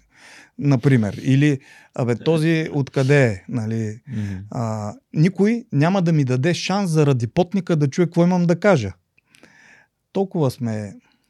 Това започнах подкаста с само аудио, защото за мен беше важно хората да не виждат тези, които говорят, за да могат да държат съзнанието си отворени. Ми не е лошо. А, то така или иначе, не знам видеото. Да, сигурно го гледат хората. Де. Да, да, YouTube си е, там е друга аудитория, нова, различна, която не е класическите хора, които слушат Spotify, Apple Podcast, подкастите. Така че и аз имам там отговори за тези неща, но Какво А- мислиш ти за тези работи? ами, мисля си, че една от причините да го направя така само на аудио беше първо да бъде по-просто. Мгм. Както си говорихме преди малко. Нали? Да не е Чисто съвсем най-простото. Добре, Производство, просто от към гледна точка на производство, Да. тъй като аз нямам никакъв предишен опит. Мгм. След това второто най-важно нещо беше една концепция, която прочетох в изключителните на Гладуел, а където ставаше въпрос за една жена, която е ще свири на пиано или на цигулка и в, класич... в а, класическия оркестър, там филхармонията на Мюнхен и интервюто се прави зад параван, тъй като няма никакво значение ти как изглеждаш. М. И по принцип в този, там, този момент няма жени. И тя отива на финал, реално където са двама или трима човека и тя е жена. Те Мгм. казват, тръгвай си, няма как да те вземем. И тя ги осъжда. Мгм. И всъщност точно това е, че ако този човек, който говори казва смислени стойностни неща, няма значение как изглежда. А по, ние много покрай телевизията сме се научили много да съдим. И както ти каза, нали, идва някой попотник и казват, този човек може да е попотник и да е най... А, даже много често се случва в метрото в Нью Йорк, например, световно известни музиканти, които взимат хиляди долари за билети за концерт. Просто седите и свирите и никой не им обръща внимание. Ама всъщност а, а, ние, ние говорим за това как изглежда нещо, защото от тия пет сетива, дето по-в началото ги говорихме, а, гледането и виждането е най-силно използваното. Mm. Нали? Тоест най-голяма тежест има за нас. И това е нормално. А, ето го в момента нито те душа, нито те а, ближа, нали? Но... Потвърждавам. но а, виждам те и те чувам. Нали? Тоест, това са най-често срещаните, а, нали, от най-силно използваните. В този смисъл, какво виждаш, нали? а, да, даже далеч преди телевизията, а, народа казва, подрехите а, посрещат, по ума изпращат. Обаче, а, дали изпращат по ума, не е много ясно, защото по ума изпращат тия, които са решили да се задълбочат. Тоест, в момента, в който кажеш, ето го, този човек е попотник, ние си казваме, този човек е еди какъв си. Котик. Но, това можеш да го кажеш и на аудио. Ти казваш, а, този човек е бъкшиш. Нали? И ти моментално генерализираш хиляди, да не кажа милиони хора по света, което също не е окей, защото това, че карам такси в момента, не, не означава автоматично нито, че съм попотник, нито, че съм неграмотен, нито, че съм незадълбочен. Аз познавам много, да не кажа майде хиляди, mm. нали, ама стотици хора познавам лично, които карат такси. И има всякакви хора, както има всякакви хора, които правят подкасти, които снимат с камера, които, които ходят по улицата. Да. Така че Съгласен съм. имаме склонност да а, бързо да снапваме, нали, да штракваме в някакво решение, защото да не хабиме... Полез да не хабиме да не, хабиме, да не абиме кислорода. Нали? Да. Веднага отиваме да нещо бързичко. Да. Така че дали, е, дали това, което е повърхността, дали е, ауди, нали, е звукова повърхност, а този еди какъв си, или го виждам по някакъв... А този е с шапка, или този е с чадър, или... А, това е нещо, което е заразно. И то решението на това в последните стотина 150 години е, че абе, ти го направи да изглежда добре и Америка страната на опаковките. Нали, общо взето ти изхвърляш а, а, кофата, нищо, че е половин кубик всеки ден-два, защото то просто всичко е в много опаковки. Вече идва това и при нас. Само, понеже сега ми е интересна темата, а, гледах как един ембрион се развива и всъщност очите а, са част от мозъка. Тоест, очите са част от мозъка и те всъщност се превръщат в очи и те ам, са директно свързани с, с мозъка. Тоест, те това имат така голяма тежест. Голяма част от умората, която имаме, е именно заради информацията, която очите ни а, събира. Mm-hmm. И тази мозъчната умора от цялата информация. Затова и екраните, и цялото светкане и всички тия неща го правят още по-трудно и изморително за нас. Mm. Еми той чисто от хардуерна гледна точка много по, по-близо. Мак не че ушите са далече, да, но... Да, аз, аз да. съм много аудиален и предпочитам да чуя нещо и ми е, mm. дори много често ми се случва да сме на някое събитие с неда и тя да ми каже, гледай, гледай, и аз да кажа, ми не мога да се слушам. Защото съм се задълбочил в това да чуя какво точно се казва, mm. не толкова какво се, какво се вижда. Mm. Къде бяхте? Ами това беше на една сватба и жената много по много красив начин на един от феновете на подкаста, Кирил и Елена, поздрави за тях. А те живеят в Берлин в момента. А, и всъщност там в а, Старозгорските минерални бани имаше една жена, която водеше ритуала и имаше нещо като някаква поема там, която беше mm-hmm. много яка. Mm-hmm. И аз, за да се концентрирам върху това, което тя казва, съм си забил погледа някъде, mm-hmm. за да го изключа. Просто е, mm-hmm. гледам в точка и слушам. Дори някой път, когато искам да чуя по-внимателно, си затварям очите, mm. за да мога да се концентрирам да чуя mm. това, което искам. И тя ми каза, ама гледай, гледай. И аз казвам, нали, не мога, нали, слушам я. Mm. А пък, когато с нея да си говорим, а, аз си казвам, кажи, и тя казва, не, не искам да ме погледнеш. Mm. Тя иска да я гледам, mm. да разбере, mm. че я слушам. Пък за мен е много по-важно нали, какво чувам, а не какво виждам. Класически пример за заблудата на тъй нареченото златно правило. Нали, прави на хората, каквото искаш да ти правят на тебе. А пък то много... Ето, пример за това да, не, да упростиш нещо, но да го упростиш прекалено много. Да. В смисъл, супер е, че го упростяваш, за да можеш да го разбереш. предадеш нататък да или да го разбереш. Но ако го предобреш в а, упростяването, става вече лошо. Защото ти, примерно, можеш да искаш да слушаш, тя да гледа, а, на тебе ти харесва червено, на нея да на тебе синьо ти харесва. А, да ти харесва синьо, пък на нея да й харесва червено. И това не означава ти да направиш всичко у вас синьо, нали? Защото на тебе ти харесва синьо, най-вероятно и за нея това е хубаво. Mm. Сините ти очи, мисля, че са достатъчни. Добре, и стигнахме до това, че не трябва да генерализираме, че нали, един човек, защото носи потник, той е бъкшиш, както ти каза. Или ако е бъкшиш, не значи, че автоматично носи... е най-лошото от хората, които са през И не значи, че носи потник или защо дали има потник. Да. Може да е инженер, нали, завършил в Германия, да.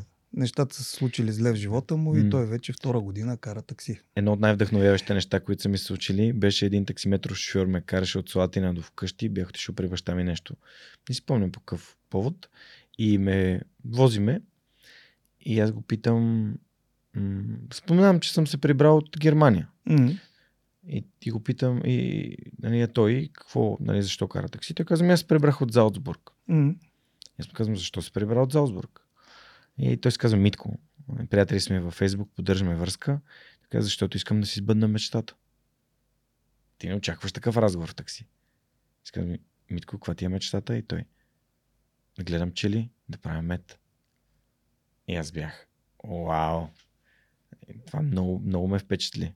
Просто за да, под, да потвърдя твой, това, което ти споделяш. Също така много, много често подценявана професия. Има хора, които абсолютно по цял ден се забавляват, нали, с а, реално правят 15-минутни подкастове с а, до 20, около 20 човека на ден. Нали, да, някои, примерно, искат да си мълчат в този момент. Нашия принцип в такси ми е, ако клиента не ти говори, не му говориш ти. Не мога да се закълна, че всеки от хилядите шофьори, с които работиме, го изпълнява всеки път, но нека не сме толкова а, взискателни и към другите, и към себе си, защото и ние сме на различни моменти. Нали? Ако те хванат в даден момент, може да извадиш най-доброто от себе си. Така че ако един човек редовно, всеки ден се вижда с много хора, нормално е да го напипаш и в не най-хубави моменти за него. Mm-hmm. Но има супер големи пичове, които а, изкарват прехраната си по този интересен и динамичен начин. Защото то да караш такси е малко като игра. Получаваш адрес, трябва да стигнеш до него, имаш 4 минути. Откъде да мина? Тук, нали, тук са ми дали такси ми откъде да мина а, виждаш, че нещо, ситуацията се е променила, решаваш дали да следваш маршрута, който сме ти дали, дали в някаква друга посока, стигаш до там, то блок не го познаваш, от тук ли да мина, от там ли да мина. Тоест цялата тази, буквално като игра, е супер интересна. Въпросът е, ако я правиш дълго време, дали продължава да ти е интересно. Ама нима това не е същото с каквото и да сетиш. Ето го, ти очевидно ти е интересно 300-400 пъти по-късно продължаваш. Нали, не както беше на рекламата, повтарям, защото ми харесва. По 400 защото ми харесва. И в този смисъл е важно да се забавлява човек и да прави това, което иска. Та, защо избра точно тази идея? Ми пак така доста случайно. А, преди това а,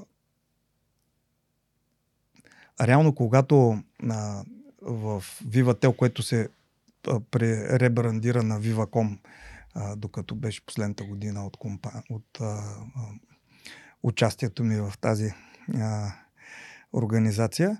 А, така смени за пореден път а, менеджмента. За, за 3 години 4 CEO-та имаше на, на по-голямата компания, която е БТК. А, и дойде нов менеджмент и общо взето нали, като кажа всички подножи, само един човек остана от а, това ниво, на което аз бях и, и горното. А, и по някакъв начин а, го приех и като е, отдавна искам да правя нещо. Ще си почина малко, че 10 години доста mm. по, побачках. А, ще взема малко... И почна да работиш 24 часа. Да, да, да, да, това е абсолютно така. А, примерно половина една година по-късно а, майка ми е вейце, Абе, ти пак си го прави това нещо, ама започни си някаква работа, нали, пък ти си го прави. Аз викам, бе, мамо, аз а, и като съм ходил на работа, яко съм бачкал, обаче сега направо не ми стига деня. и изоставам постоянно. Нали? Както с тишката се майтапехме, общо взето всеки петък преглеждахме какво сме направили, какво трябва да правим за следващата а, седмица. Това беше с Human Record компания, която а, правихме преди таксими. И класически такива стартап а, проблеми, нали? Чуеш се кое си отрежеш, ръката или крака, нали? Толкова... Ми толкова нали, е критично положение. Да, да. Нали? Дупките са толкова големи, че то няма лодка от дупки. Нали? Да. А, и когато човек е минал през това, в, после... В захарта ми плува малко кафе. Да, малко е да, нещо там. Капка кафе се е разтворила върху бучка захар. А, изключително полезно, но не е особено приятно така а, приключение, защото разбираш, че че ресурси няма. Това е. Нали, малко е като в казармата. Проблема с банята е решен. Баня няма да има. Логично. Когато нямаш баня, нямаш проблем в банята. Това е. И а, когато човек е преживял това, а, сега, всеки може да бъде стреснат, няма спор, но а, влиза някой в компанията в такси ми, нали, поработил така човек и казва, ами тук нямаме еди, какво си, нали, Викам, пичове, искам само да ви кажа. Ето го, примерно сега сме номер едно в uh, Travel и Local на Google Play. Винаги, колкото и да си голям, в колкото и добра ситуация да си, винаги, даже и да си резнал 300 милиона, 500 милиона, 1 милиард, винаги имаш недостиг на ресурси. Ако, имаш, ако нямаш недостиг на ресурси, значи планът ти не е достатъчно амбициозен. Толкова е просто. В момента, в който ти стане комфортно, значи не караш достатъчно бързо. Това е малко като а, някой ме пита, а, ти а, караш ли ски? Викам, не карам сноуборд. А, ама падаш ли? Викам, тези, които не падат, не карат достатъчно бързо. не правят нещо, което ги вади от зоната им на комфорт. А, та, връщайки се на ресурсите, м- винаги, колкото и, и, и, и, и напред, и нагоре, и голям да си, винаги има недостиг на ресурси, ако има амбиция. А, например, сега сме, а, сега такси ми е номер едно а, в travel а, и local категорията на, на Google Play. Там са компании, нали, другите апове, първите 10 са Wizz Booking.com, нали, смисъл такива... TripAdvisor. да, такива топ имена и ние оглавяваме тази а, класация. А, така че аз съм горд с това, което сме постигнали в таксими и всеки път, когато си казва, ма, ма еди, кое си не достига? Пичове, ние сме в най-силното си положение от когато и да било преди. Или, примерно, а, ако като погледнем назад какво, какво е било положението, буквално ми е забавно, е такова с, с радост и с топло чувство. Нали, добре, че тишката от време на време да снима някакви работи е така малко извадя от архивите, въпреки че на мене майка ми е нали, в държавен архив дълги години на практика целия си живот. И Просто ресурса винаги не стига. Това е. И, и mm. трябва да свиква човек с това.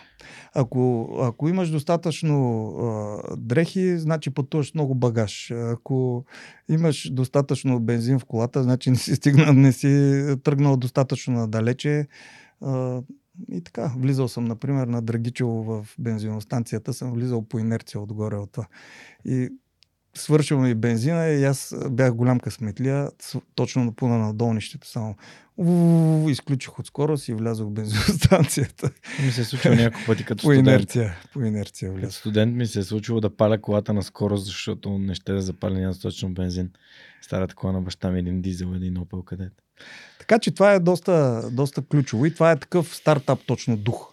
Дух на нали, стигаш до границата и продължаваш. И, mm. и тук трябва вяра. Аз знам, нали, науката, аз знам, че нямам бензин, вероятно няма да ми стигне, нали. И... Ма да, да видим докъде ще стигне. И да видим, и ще се оправим. Ще измислиме там ще нещо. Да. Добре, а, всъщност ти каза, че имаш цял списък. Каза, че имаш предишни компании, които очевидно не са били успешни. За тях също ще питам, ама Абе, това е най-трудната ниша, за която аз се сещам. Е, коя? Да правят таксиметрова компания, докато другите имат таксиметрови компании. И то големи, Е, е, всичко е наложени. трудно. Да изстрелваш сателити, като спомена Райчо, да не би да е лесно. А, да правиш а, софтуери, а, които хората не искат или си мислят, че не искат, да не би да е лесно. То да ги правиш е лесно. Нали, принципа build it and they will come. Нали, Тоест, построй го и хората ще дойдат, нали, което е много такава техническа логика, инженерна. Падат в този капан изключително много, много, много програмисти. способни М. програмисти, защото те не идват. Нали, ти трябва да отидеш, ти си, ти си go-getter, ти трябва да отидеш да ги търсиш, да, да обясняваш. Говорили сме го това. Как тия хора се влюбват в продукта си и казват, «Ами, той никой не го разбира. Те просто нямат маркетинг Да. хора, които да помогнат на пазара да, да открие продукта. И сигурно е така, но също така е и аз имам едно сравнение, което съм си измислил. Всеки, който си е изкълчил е, крака поне веднъж, сигурно е, ще, как да кажа, ще го преживее това, което му казвам. Аз съм си кълчил глезени няколко пъти. А, много често стартапа, нали, първоначалният ти продукт а, е точно това. Един изкълчен крак. Костите са си там всичките. Сухожилията са там всичките. Всичко. Капсулата е там, мускулите са там, кожата е там, но този крак не е функционален. Защо? Защото има нещо мъничко, което трябва да се намести. Но за да го наместиш това нещо, изисква да, да работиш много с, Мгм. с средата, с хората, които го ползват. Какво, какъв е мисловният процес да създадеш нещо такова? Защото ти такси ми като приложение ли си го представил винаги или просто като по-добра услуга от останалите услуги? Е, ние искаме сме си най-добрата услуга, нали, а, което, означава, което включва и по-добри вчера, днеска да сме по-добри от вчера. А, сега имаме и дни, в които си почиваме, нали, не, не успяваме да сме по-добри. Между другото, вие сте компанията, която накара всички таксиметрови компании да си направят собствени приложения. Ето, да, нека да не надценяме какво сме направили, защото то е някакъв глобален тренд. Нали? Не, Имаше- Ние много рано се включихме в това. Аз си спомням, имаше хора от други таксиметрови компании, които идваха с други коли на, окей, на Yellow и на какво ли не. Ами всички той- ползваха вашето да, приложение. да, той до ден днешен. И в един момент беше, нали, казаха ни да си ползваме само нашите приложения. Да, да. Но, но това също е, когато говорим за повърхностно нещо, което по-рано споменавахме, Мгм. Буквално преди няколко години а, така приятели ми казаха, бе, какво ще правите, бе? Вече всички имат приложение. Ми, тя просто тотално различна е играта. Ние сме толкова дълбоко а, цифрови, аналитични, всичко е, Мгм. всичко е базирано на информация, на знание. На има и вяра, но има и знание. И, колко е биг, е, колко е, нали? Да, но, но, но, но факт, нали? На, да. Ако трябва да използваме а, така базворда, всичко е big data, всичко е AI. Но в интер... Алгоритми също. Даже много от партньорите ни шофьори се така шегуват с нас, нали, че ам, че алгоритъма тук нещо е направил и те не са получили подходящ курс, защото такси ми е единствената а, компания а, в България, услуга в. А, а, но и сравнително малкото в а, а, света, където шофьора не вижда за къде ще пътува. Така ли? Да, никой друг а, на пазара тук поне няма такъв. Тоест той не си избира курса. Просто знае откъде трябва да вземе човек. той не си избира курса. И, когато говорим за алгоритми, за аналитичност, ние избираме този курс, кой шофьор да го направи и дали този курс е подходящ за него и ако не е, какво да правим. Включително възможността да дадеш допълнителен бакшиш. Ако курса е такъв, че не е достатъчно добър никой шофьор да го направи, нали, говориме чисто от економическа гледна точка за този шофьор, ние правиме така, че ти да дадеш най-малкото, което е достатъчно обаче шофьора да, да е изгодно за него. Тоест всичко това изисква, айде да не са безброй, ама доста corner cases, нали? доста ъгълчета да, да ги осветиш, да ги видиш и да ги систематизираш и след това да ги направиш оперативно да работят. Което не значи, че винаги успяваме идеално, но стремежа ни е да успяваме идеално. Тоест, ако а, ползваш таксими, ти ще имаш най-добрия шофьор наблизо, първо, което си ние от самото начало, защото ние ползваме на много места, на много услуги можеш да, да дадеш възможност за, за оценка. Ето, примерно, бях в аптека, купувам си витамин С, беше любезна дамата, бам, давам една усмивка. А, обаче, какво като давам усмивка? Какво се случва с тия данни? Нали? То не е въпросът само да е колекционер на данни. Mm. Въпросът е какво ги правиме. От ден първи при нас в таксими има оценка и тая оценка автоматично се отразява на това дали шофьора а, ще получава повече работа или по-малко. Така сме ги подредили нещата, че по-добрите шофьори да получават повече работа. Какво значи това? Че тези хора, които а, се справят добре, ние ги стимулираме, като те по-бързо си изкарват парите, които са излезли да изкарат. А в същото време клиентите получават по, по-добрите По-добри шофьори. Не сме при така на егалитарен принцип. А, ние сме меритокрация, т.е. Много ми харесва тази идея, защото а, нали, идеята на това си прави рамене, което най-много ме впечатли, беше как там има едни хора, които разчитат на това държавата се погрижи за тях и да им се да дадат някакви неща, защото техните бизнеси не работят. А, и като съм разсъждавал на темата а, защо не може в един клас нали, да се пише средната оценка на всички, а, не може да се пише средната оценка от контролното на всички, защото тогава отличниците ще загубят стимула да учат. А те, които изобщо не учат, те така или иначе няма да учат и за тях това е идеален случай. В един момент отличници си казват, чакай, аз ще изкарам четвърка без да правя нищо, то по-добре изкарам тройка без изобщо да си влагам времето в този предмет и накрая ще затънем в, а, в као до ушите. Еми, то, това е отново баланс, моя майката, защото а, прекалената индивидуалност, нали, като тук, както е дадена Атласи, книгата Атласи справи рамене. А, Там не е нали, индивидуално, всички правят неща заедно. А, просто давам mm. пример за това, нали, че ако а, човек прекалено много дадеме тежест на индивидуалното, mm-hmm. тогава става толкова люта конкуренция и няма кооперативност. Да. Ако прекалено много не, не даваме а, стимул за индивидуален принос, тогава нещата стават така все по-посредствени и, и, и няма дъно. Нали, общо взето може да продължиме и под дъното. Да купаем дъното. Та, в тая е, гледна точка е важен този баланс. Е, защото ако е прекалено див, да го наречеме капитализъм, тогава е, много често се защото е въпрос на време, още в Библията го пише, който е имал, ще има, който не е. в смисъл, че това са някакви такива вселенски закони, отвъд нас. А, да се събира и умножава там, където има. И ако това не се управлява, също е проблем. Защото какво става? Жестока концентрация и тогава другите пък неминуемо а, са изолирани и също не е Mm. Също не е готино, защото те губят интерес. И обратното, ако а, прекалено много е разпръснато, тогава пък е постоянен един такъв а, конфликт. А, заради конкуренцията. Абе, средна, средната работа е истинската работа. Да, това аз го научих от едно обучение за NLP, където така наречените метапрограми, там се говори много за спектър. И т.е. как да модулираш, как да управляваш къде се намираш в този спектър между бялото и черното. Mm. Или да не си в кадата края, ама къде си спрямо това, където това е най-доброто за теб или за mm. близките ти. Mm.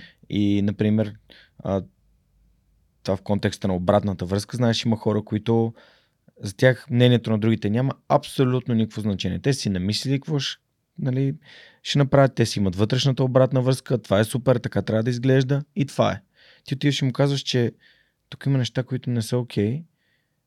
От най-добри чувства, не да го хейтиш, той казва, окей, okay, си оправи както иска. От mm-hmm. другата страна пак хората, които нямат никаква вътрешна увереност и трябва някой друг да им каже това е добро или това не е добро. Mm-hmm. И това е много по-важно, отколкото те какво си мислят. Mm-hmm.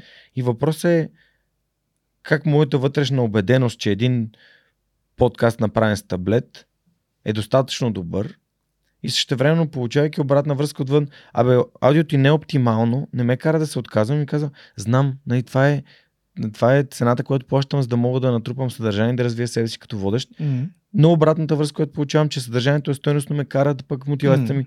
И аз съм такъв, окей, модулирам си там между тия две граници и накрая това води до подобрения. М. Има хора, които просто са в едната или в другата крайност. М. И която и да е тази крайност, Е зле. зле. В което и сфера на живота да е. М. Нали, това е като примерно, ако тренираш да си професионален атлет, е зле, защото нямаш време за друго. Ти тренираш да си професионален атлет. Ако не тренираш изобщо и не се грижиш за здравето си, пак е зле. Нали. Къде, е, къде е място, където се чувстваш добре в това, как изглеждаш, как се чувстваш и така нататък. Така че смятам, че тези неща са важни. Добре, ам, преди такси ми, а, всъщност, има ли, ти разказа, нали, че сте имали идеи и някакви неуспешни неща, но колко опит имаш за собствен бизнес? И така, истински опит. А, преди такси ми имам един, Mm-hmm. който Какво ще рече истински опит? Еми, че изхарчих почти всичките си пари три години колко от живота си. И това не те обесърчи. Еми, явно не. Но е такова, болезнено е. Какво, стана? Еми, какво стана? Като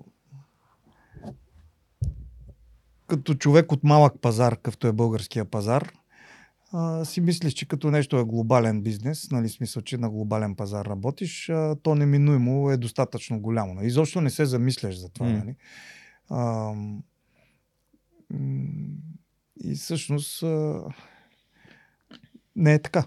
Не, може, да, може да си на глобален пазар и то глобален пазар да е примерно 400 милиона и той не е достатъчно голям. Ако, ако е 400 милиона в София, може би е по-добре да го правиш в София, отколкото да го правиш глобално, защото нали, глобален такъв а, адресабъл маркет, как се казва, Да. не е много адресабъл. Пазар, Тоест, който да достигнеш. пазар, който да достигнеш ли се Да. казва. Еми, според мен така, така би го превел. Да. Адреса бъл пазар, който може да адресираш твой продукт или услуга. Да. А, и в този смисъл това адресиране може да е скъпичко. Нали? Марките до там са скъпи да ги адресираш писмата до там. Ага. А не си... Чу- Слушай ли епизода на Стелдор Панайотов от Корздо? А, не, ама те го познавам, нали? освен, че се търкаляте там в групичката мъже. Така и жени. Има, Има и жени. ли Но жени? ние не се търкаляме основно жените, ние помежду си се търкаляме. А, Тео ми каза каква е една от основните причини да нали, да не могат да направят продукт така, как си го представят. Той каза, лекичко подценихме маркетинг бюджета около 10 пъти. От а, 300 хиляди на 3 милиона. Така че това е, ако някой е пропуснал предишния епизод с Теодор Панайотов, точно за това ставаше въпрос, как имаш ли маркетинг, както преди малко ти каза, правиш прекрасен продукт, обаче ако никой не разбере за него, това е реално този продукт, само ти си знаеш за него. И когато нямаш пари, за да направиш добра реклама, не могат много хора да разберат за него и не могат много хора да го използват. То трябват пари даже за да донаместиш глезена, както говорихме, нали? защото ти а, ако върнем на тия деца си кълчили глезени, mm-hmm. като ти наместят глезена, даже и след като го наместиш глезена и всичко си му е където трябва, пак отнема време нали, да стане функционален кръка. Тоест, а, ти трябва да го сглобиш е прословутата скачаш от а, самолет, Не, от, а, от скалата. беше? Скачаш от скала и сглавяш самолет движение. докато, докато падаш надолу, нали? Освен, че вече като си го сглобил, трябва още време, нали, за да го продадеш, както се казва.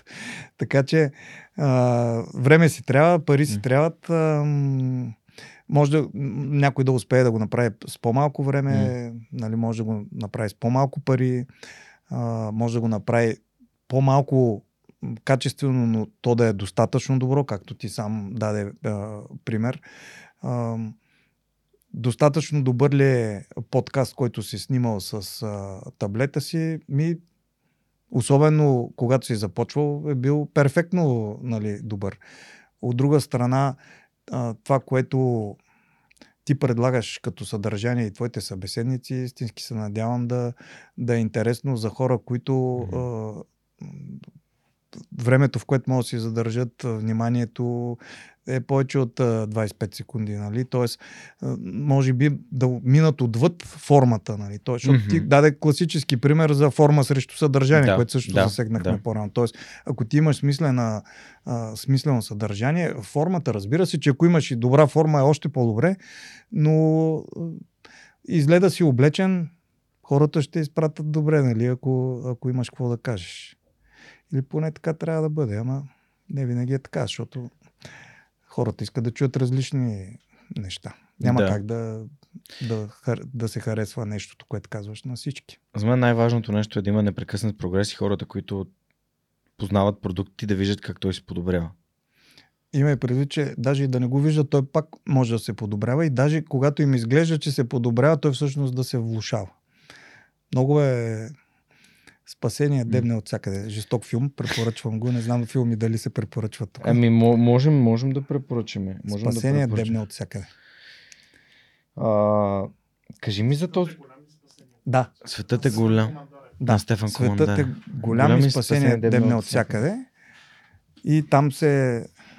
Монката е човека по филмите, тъй като той, нали, това си моя хоби и а, той е така зад, зад камера съвет по такъв тип а, съв... режисьори, филми и така. А как се казваш този бизнес, който много оцеля?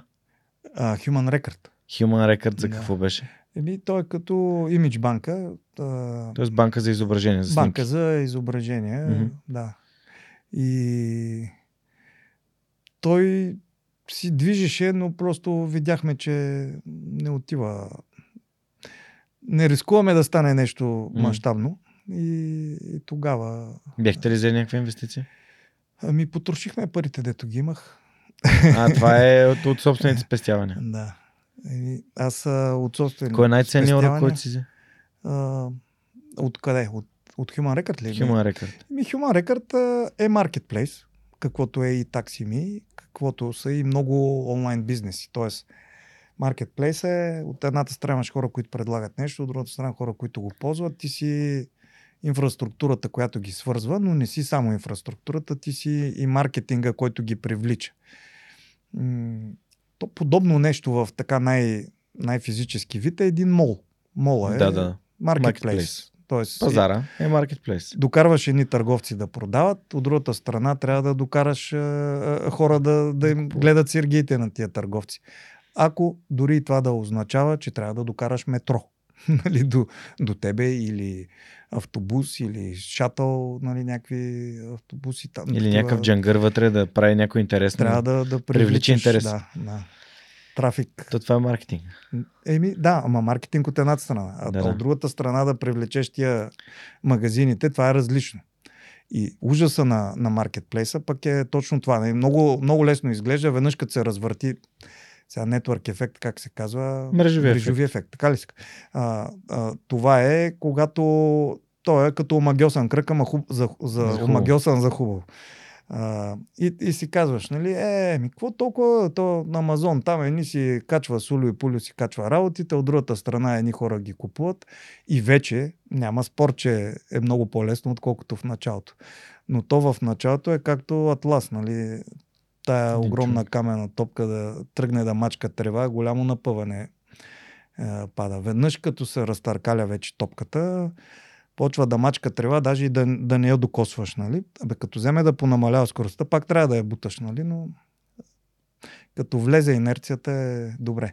Та, а, Human Record, класически маркетплейс, от едната страна хората да слагат съдържание, от другата да го купуват. Таксими, класически маркетплейс. От едната страна хора искат да возат, а, от другата страна хора искат да се возат. Mm. Да, още по-сложно, защото е в реално време. И този дисбаланс, нали, постоянно на търсене и предлагане е доста предизвикателство. Но не се обезсърчихте след този първия провал. Е, грам не се обезсърчих. И кой е най-важният урок? От Human Record ли? Да. Еми, а, от поне 5 години го повтарям на дъщеря ми. Напоследък даже малко съм по, позабавил, ама леко го активирах пак. Който продължава, успява. Даже Защо? Бяхме, Обясни. Бяхме на една на, на лекция в uh, AUBG. Имаше за Aspire, имат uh, такъв uh, за стартапи инициатива. И бях отишъл с Софийка и тя примерно е била на 7-8 години. Нали? И, и тя седнала отзад, тя си говоря с хората, нали? Нещо стана за такова. И става въпрос, какво ще ни посъветваш? Софийка, какъв е съвет? Който продължава, успява. и така, това е основното. Нали? То, не, това е с мои думи казвам нещо, което всички общо взето казват, защото въпрос на време е да на, настъпиш някоя мутика и тя да те челоса. Въпросът е какво правиш после. Падаш и кажеш, ох, много е трудно или търсиш начин да станеш. Mm. Начин има много. Да, да. Вярвам и аз вярвам в това и той принципа на човека е този. Че без да бързаш, без да спираш. Без да бързаш, без, без да, да спираш. спираш. Да, много яко. Целият цитат е, а, от Тим Фери съм го видял, той е от някакъв чешки писател, мисля, че го беше взел. И гласи No hurry, no pause, slow is smooth, smooth is fast. Значи точно е това, напоследък го чувам. А, нали, така ми, е, хвана ми вниманието и си го, си го мисля. Mm. И точно това, че бързото е спокойно, спокойно а, бавното е спокойно, mm. спокойното е бързо. Да, спокойното е плавно, плавното е бързо. Slow is smooth, smooth is fast. Да, смут. Да. Дали е спокойно, дали е плавно, да. да. И mm-hmm. двата. Но това е идеята, да. да. В смисъл, Много че това. играта е дълга. И като спомена и OBG, а, поканихме тази година да бъда водещ на старта Благоевград. Супер. Ще се радвам на хората, които слушат подкаста и са част от LBG или пък а, иска да бъдат част от LBG да следят нещата, които се случват там, защото за мен днес, нали, тази година ще бъде удоволствие да бъда водещ на това събитие. Приех и нямам търпение да се случи, тъй като предприемачеството и образованието ми вървят като много важни теми в този подкаст. И така се радвам, че така успях да попитам за нещата, които ти си научил от неуспешните нали, ти бизнеси. А, няма да питам так си минали, какво си научил, ама кое е нещото, което ам, коя грешка си заслужава да споделиш ам, нещо, което според теб би било полезно на хората, които искат да правят собствен бизнес? Коя грешка? Да, някоя грешка, която си правил в началото. Значи, тъпото е, че не, никога не знаеш кое е грешка. Просто а, грешката е оценка след като нещото се е случило. А, ти можеш да направиш всичко както трябва и то да не даде резултата, който си очаквал mm. или който харесваш. И може обратното. Нищо да не направиш както трябва или Нищо много да не. Обаче резултата пак да е добър. И това е непредсказуемостта на живота, която и по-напред в разговора нали, коментирахме, че бе, ти си мислиш, че знаеш, нали, ти планираш за еди какво си, обаче то стават всякакви неща. Нали? И въпросът е, че дори в това, а, както казва народът, остана тук малко само мъдрост, а, лееме със страшна сила. А, когато губиш, не знаеш какво печелиш, когато печелиш, не знаеш какво губиш. Но да, така е. Много често е така. Но мислейки си за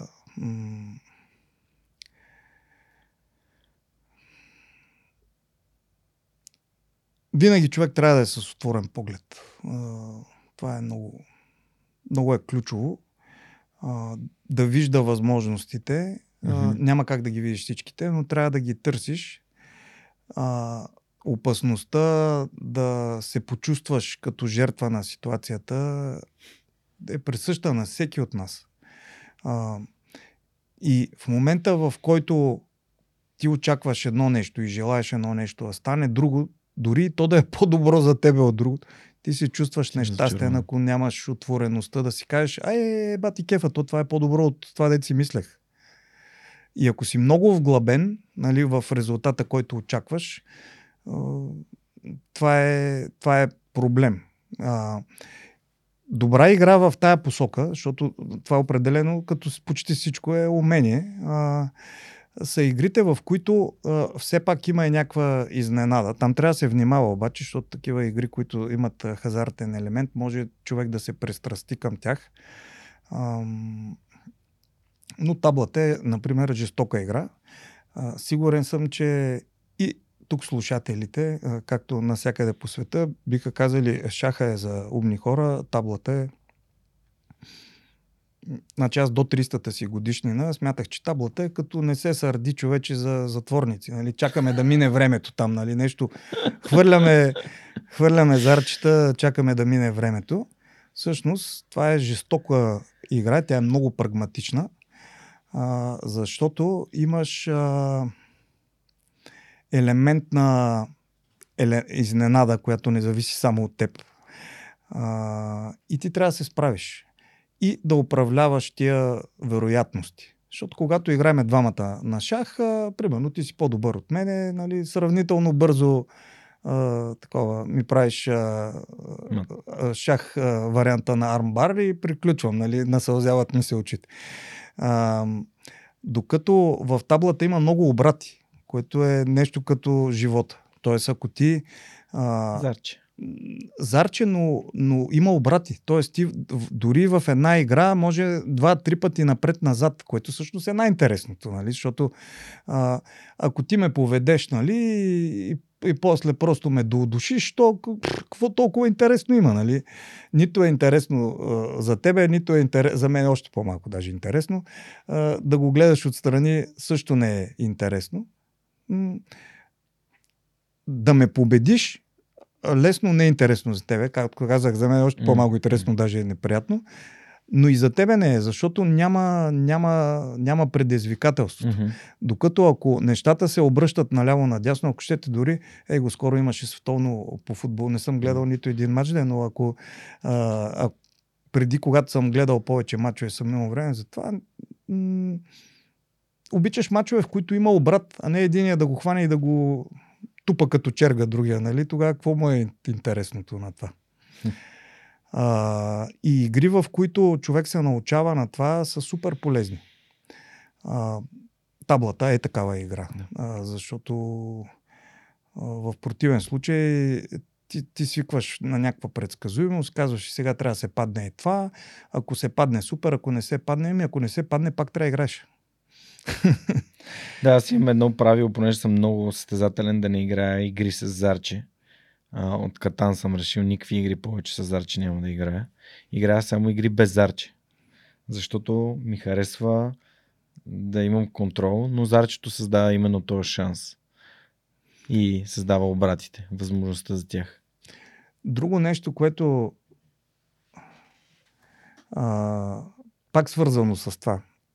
Защо таблата е по-прагматична игра? Не, че аз съм някакъв табладжия, нали? Да. Може да стоя 10 дни на морето и да не играя табла, нали? Не казвам, че съм някакъв такъв, който постоянно играе табла. Просто смятам, че е супер полезна, а, защото, а, да кажем, при шаха или при повечето игри имаш 2 от 3, 3 от 5. В таблата се играят 7 игри три седмици. Нали? Трябва да по 7 пъти да. А, до 7 игри. Да. А, best of, и, и след това, Да, и след това три пъти така.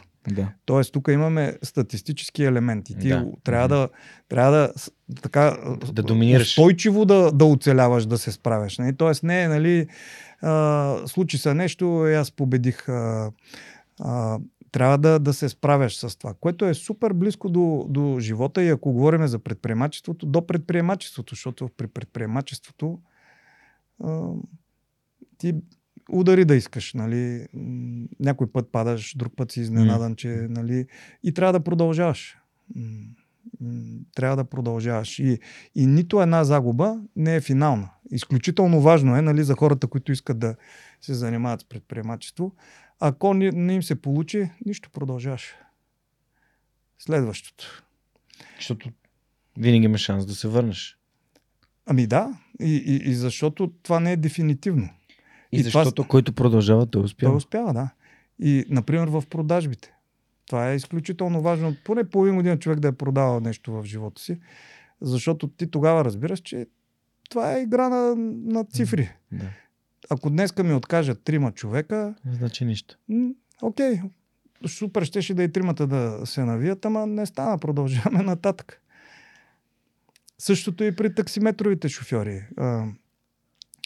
Това, че си получил курс за, за 5 лева и ти се струват малко, следващия курс ще е още по-голям, нали? Няма, няма, няма страшно в това. Сега, ако трайно нали, се получават такива курсове, очевидно нещо трябва да се промени. Но това, че той е като зидария. Да. Има големи камъни, има малки камъни, има успехи, има неуспехи. Те се свързват. Всичко.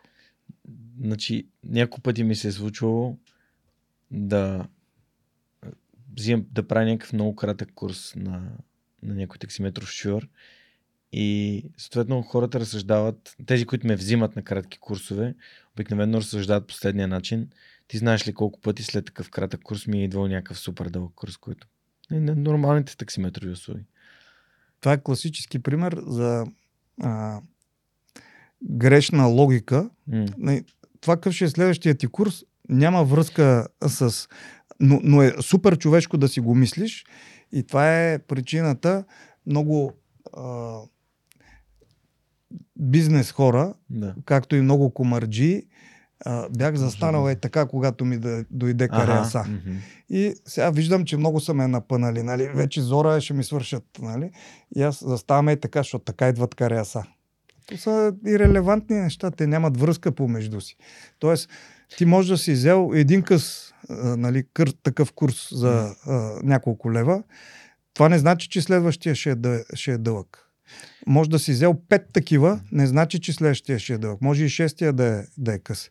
След което може да имаш ден, в който имаш 20 дълги. Нали? Просто ние като хора, като говорим за big data, ние и на small data не, не се справяме. Да, да, да. Не, Мгм. тоест, ние се объркваме. Ние се объркваме от всичко. Според мен това, което имат предвид хората е, че на тази, той, нали, че човек може да, да са две коли, две таксита. Мгм. Единия да откаже късия курс, другия да го Мгм. вземе Мгм. и да направи още три, да се върне и другия човек на стоянката още седи там. Да, това вече, е, това вече е желязна економика, която обаче е също Тоест, хората, да се разбере. да, идеята е, че когато се движиш, имаш повече възможности и ако само седиш и чакаш, може нали, да не дойде нищо. ще ти кажа какво правим ние и какво е различно. Да. Това, което правят много от, да ги наречеме, централите, дават, а, а, дават поръчката, адреса на, на шофьора и му казват откъде е, за къде е. Такси ми, ние даваме откъде е. А, това е достатъчно а, на шофьора, за да. И, и време, за което очакваме той да стигне. Мгм. Включително и, и това е наопаки при нас. На другите места ти показват адреса, за къде и ти трябва да кажеш за колко време да, да решиш дали да го вземеш и за колко време ще стигнеш. Аз съм а, подписвам примерно шофьор на улицата, защото първите стотина шофьора аз лично съм ги подписал на улицата. Тоест договор. Договори, но въпросът е, че да стигнеш до 100 шофьора да, да се подпишат, съм говорил с четирицифрено число шофьори. Нали? Мгм. Някои ме изпратиха с не особено любезни думи. Но това също е част от а, Мгм. а, продаването. А, и седиме и говориме нещо, той чака адрес, получава адрес от, от някъде си, нали? откъдето а, му е компанията. И ние продължаваме да говорим. Аз няма ли да тръгнеш? А, нали, аз да слеза от колата, за да тръгна. А, няма, няма проблем. Аз съм дал 10 минути. А той е на една минута от адреса. Това в такси ми го няма. Тоест, ти първо ще получиш най-добрия шофьор, който е М. възможен. Второ ще го получиш максимално бързо, Бързо. защото ние знаеме той на какво разстояние като минути. Окей, мога да сбъркаме нещо, нали, защото а, и Google като пуснеш, нали, то ти казва за М. 16 минути, че стигнеш, ти стигаш за 19 или за 14. Ма, достатъчно точно е. А, урязваме това а, да има, ясно е за колко минути трябва да стигне. Да. Супер. Ние му казваме, трябва да стигнеш за толкова. Той казва, аз го взимам. Не, е, аз го взимам и сега ще ви кажа за колко ще стигна. Да, да. Не, ще поизчакат малко. Не чакат при такси ми, се казва за колко трябва да стигнеш. Много яко. Супер. Добре, аз мисля, че е време да включим въпросите на нашите приятели от Йод по SMS Bump. А, това е платформа за e-commerce търговия, за SMS маркетинг, за e-commerce търговци, хора, които подкрепят подкаста вече година и половина и съм им супер благодарен. А, Първият Миш, въпрос... Мишо ли ги пише въпросите? Или... Ами Мишо и Жоро вече не са част от Йод да, SMS. Да, Знаеш, че са... вече са в Нитро пак. Включиха Нитрото. Да, включиха Нитрото, но въпреки това, нали, и от по SMS Bump много се радват на нашето сътрудничество. Аз също се радвам това, което правим заедно и а, продължаваме да си да, да работим а, по това, да позиционираме техния бранд като един от партньорите, основните партньори на Свръхчовека, за което съм много благодарен и да ни пишат въпроси за нашите гости. Първият въпрос е Смяташ ли, че повишаването на цените на такситата ще намали тяхното търсене? Това в кой момент? А, защо? Защото когато една цена е прекалено ниска, тя. Услугата се обесценя. Когато цената е ниска и ти приближиш цената до реалната стойност, няма да има голяма на реакция. Mm-hmm. Това се казва пластичност на цената на mm-hmm. така, економически език. Имаш продукти, които са с а, пластична цена и други, които не са. А, например, цигарите, колкото и да ги направят, явно са достатъчно а, за жалост. Престрастяващи, нали, а, за да продължават хората да ги купуват, дори да нямат какво да ядат едва ли не, което е беля. А, но това е пример за цена, която е не еластична. Еластич, еластичната цена изисква, а, като промениш цената, а, да се променя и, и, и обема на търсене.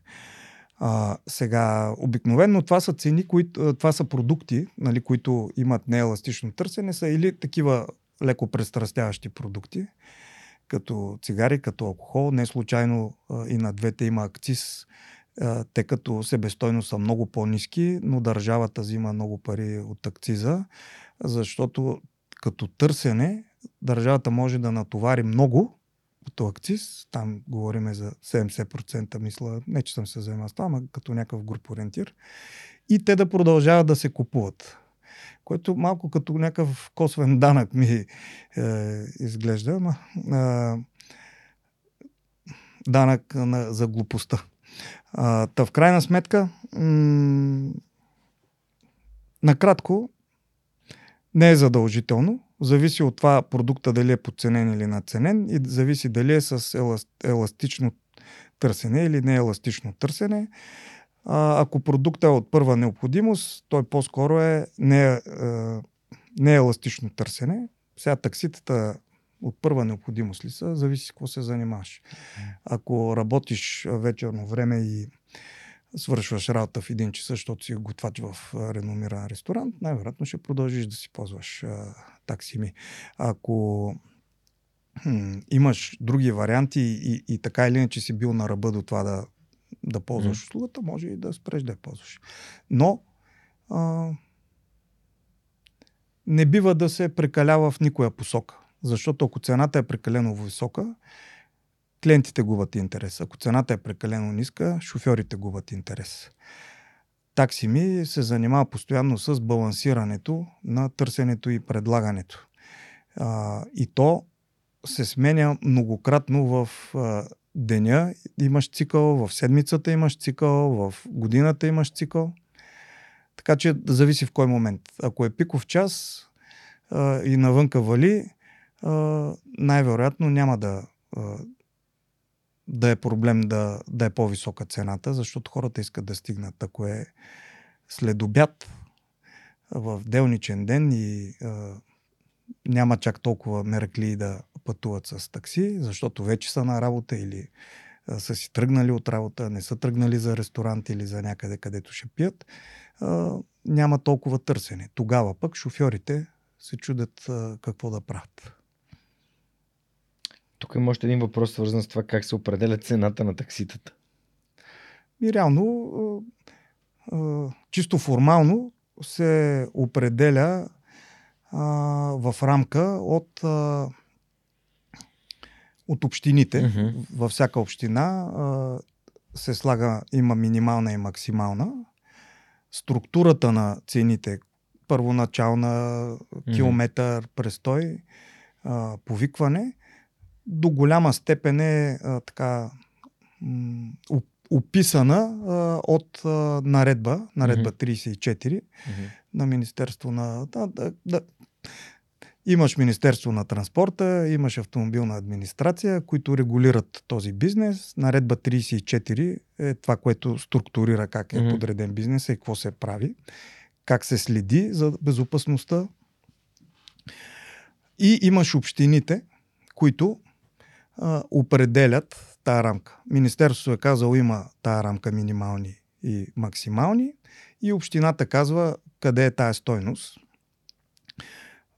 В Сливен е различна отколкото в Пловдив, Пловдив е различна отколкото София, а по морето там са Созопове с най-високите цени в, Мгм.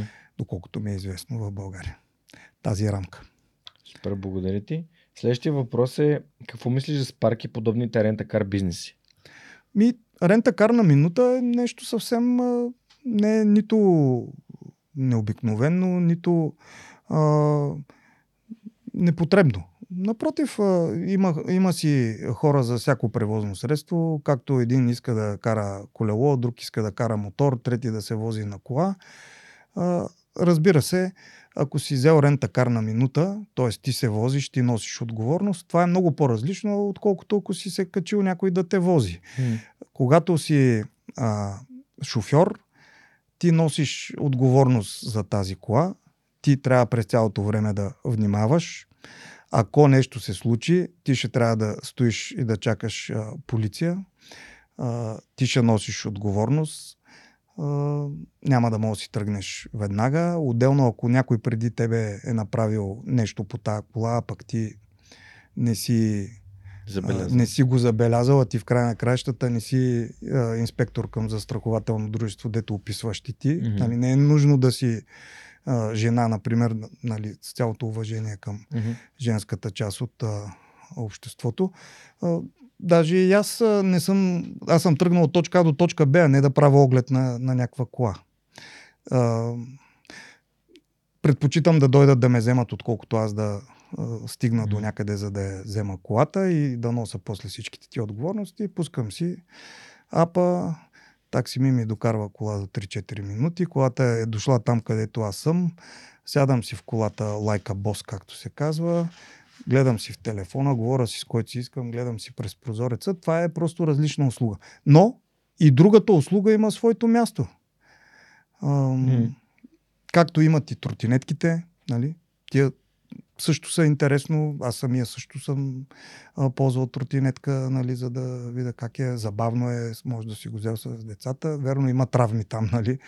А, от гледна точка на транспорт, да, ако е мокро, буквално става опасно, става мокрото настрани, защото се парзаля. В Германия, например, като падне сняг, веднага ги прибират. Сега тук не ги прибират, поне не съм видял, но то тази година пък нямаше и сняг много-много. За сега. За сега е със знам сега дали малко. помниш 2020, като дойде COVID, първия сериозен сняг падна през април. Това си го спомням много ясно. Да ти кажа, не ми Това си го е- спомням много ясно, нямаше никакъв сняг и първият сериозен сняг падна през април. Следващия въпрос а, е, аз не го разбирам, ще се помоля да ми го обясниш. Как се решава проблема с Максим? Това е тази от другата услуга. Еми, то Какъв това е проблема? Еми, когато е, някой спазва правила, друг не ги спазва, Ага, не, окей. той може да е руска компания, може да е американска компания, може да е българска компания. Нали? А, проблема е как се решава? Нали, общо взето има един а, в правовата държава Да. се решава по, По един път. начин. Нали? По прав път. А, да, и, и когато някой не спазва регулациите, а, си има органи, които да се ориентират в това, Мгм. а, защото си го представи така.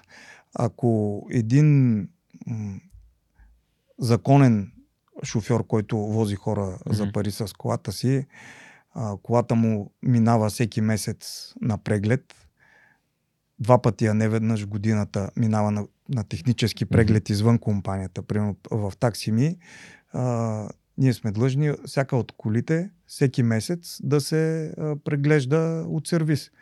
Ние сме наели външен сервис, който дава протокол дали тази кола е а, изрядна. изрядна т.е. можеш спокойно да возиш хора с нея. Защото опасността при тези коли на такситата, тя е двояка. Тя не е само за хората, които се возят вътре. Да. Ако ти.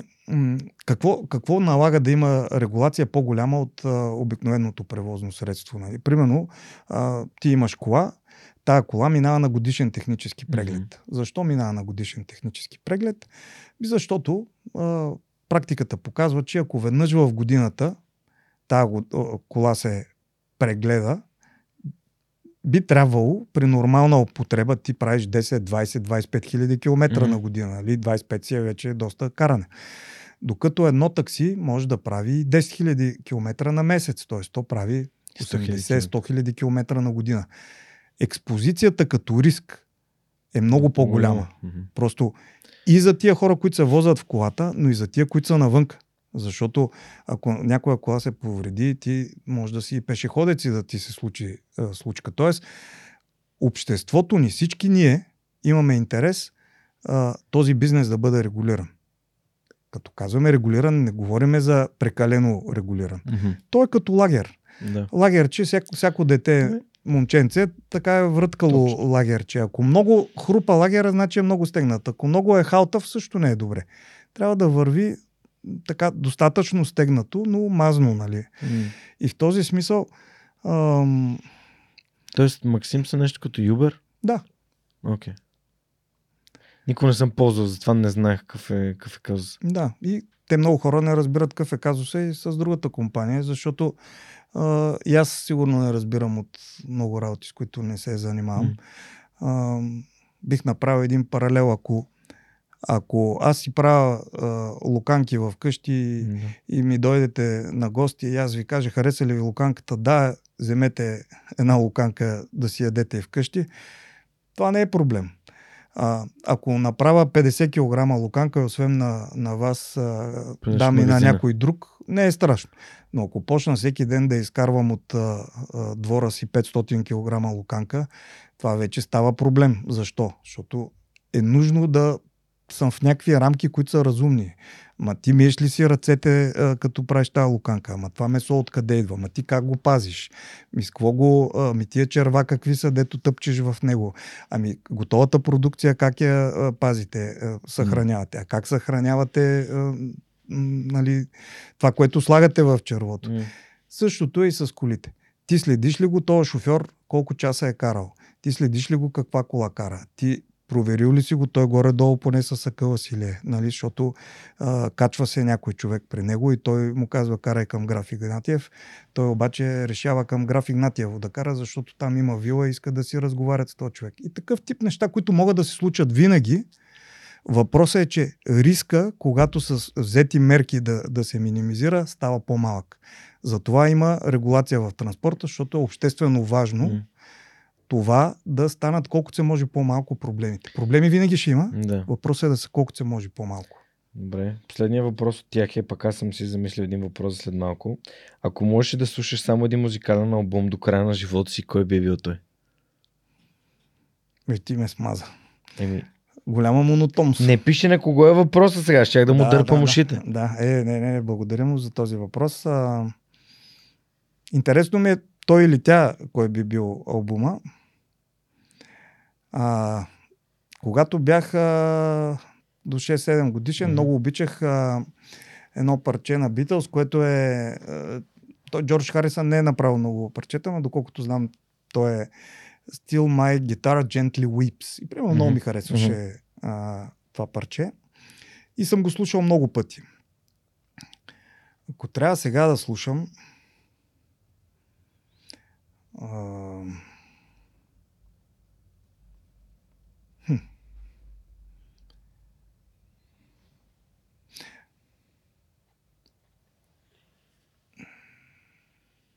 Нямам добър отговор. Нямаш добър отговор. Нямам добър отговор. Ще, ще се опитам Ще да помислиш. ренегошиетна за Добре. повече парчета.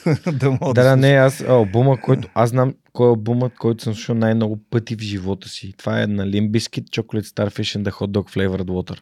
Това е албум, който съм вървя, въртял на репит на кастофона си в 7, 8, 9 клас, сигурно почти непрестанно въртеше се на репит то диск. И до ден днешен работи диска и си го пускам в колата, защото колата, която карам няма MP3. Ако не си пусна нещо от телефона, имам дискове и един от дисковете е този на, на Bizkit, който, който въртя.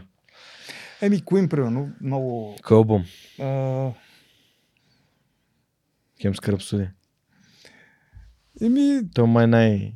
ам, може би най-много в живота си съм слушал в ранните е, години Beatles, после съм слушал Queen, а, после съм слушал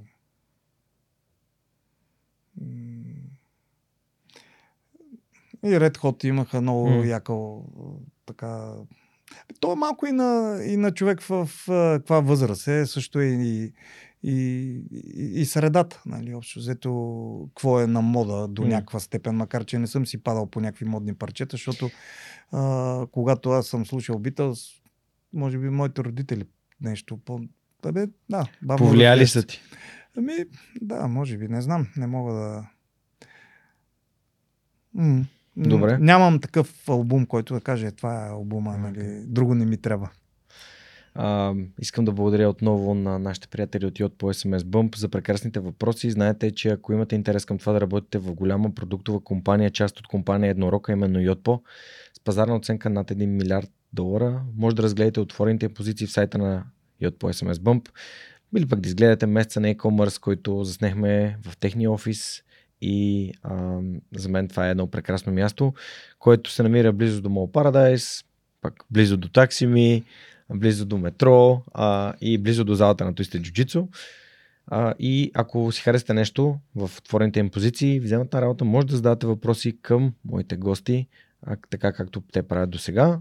Разгледайте отворените им позиции и разбира се в джобър на DFBG.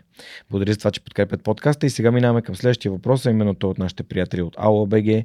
А, как развиваш своите професионални умения, Христо?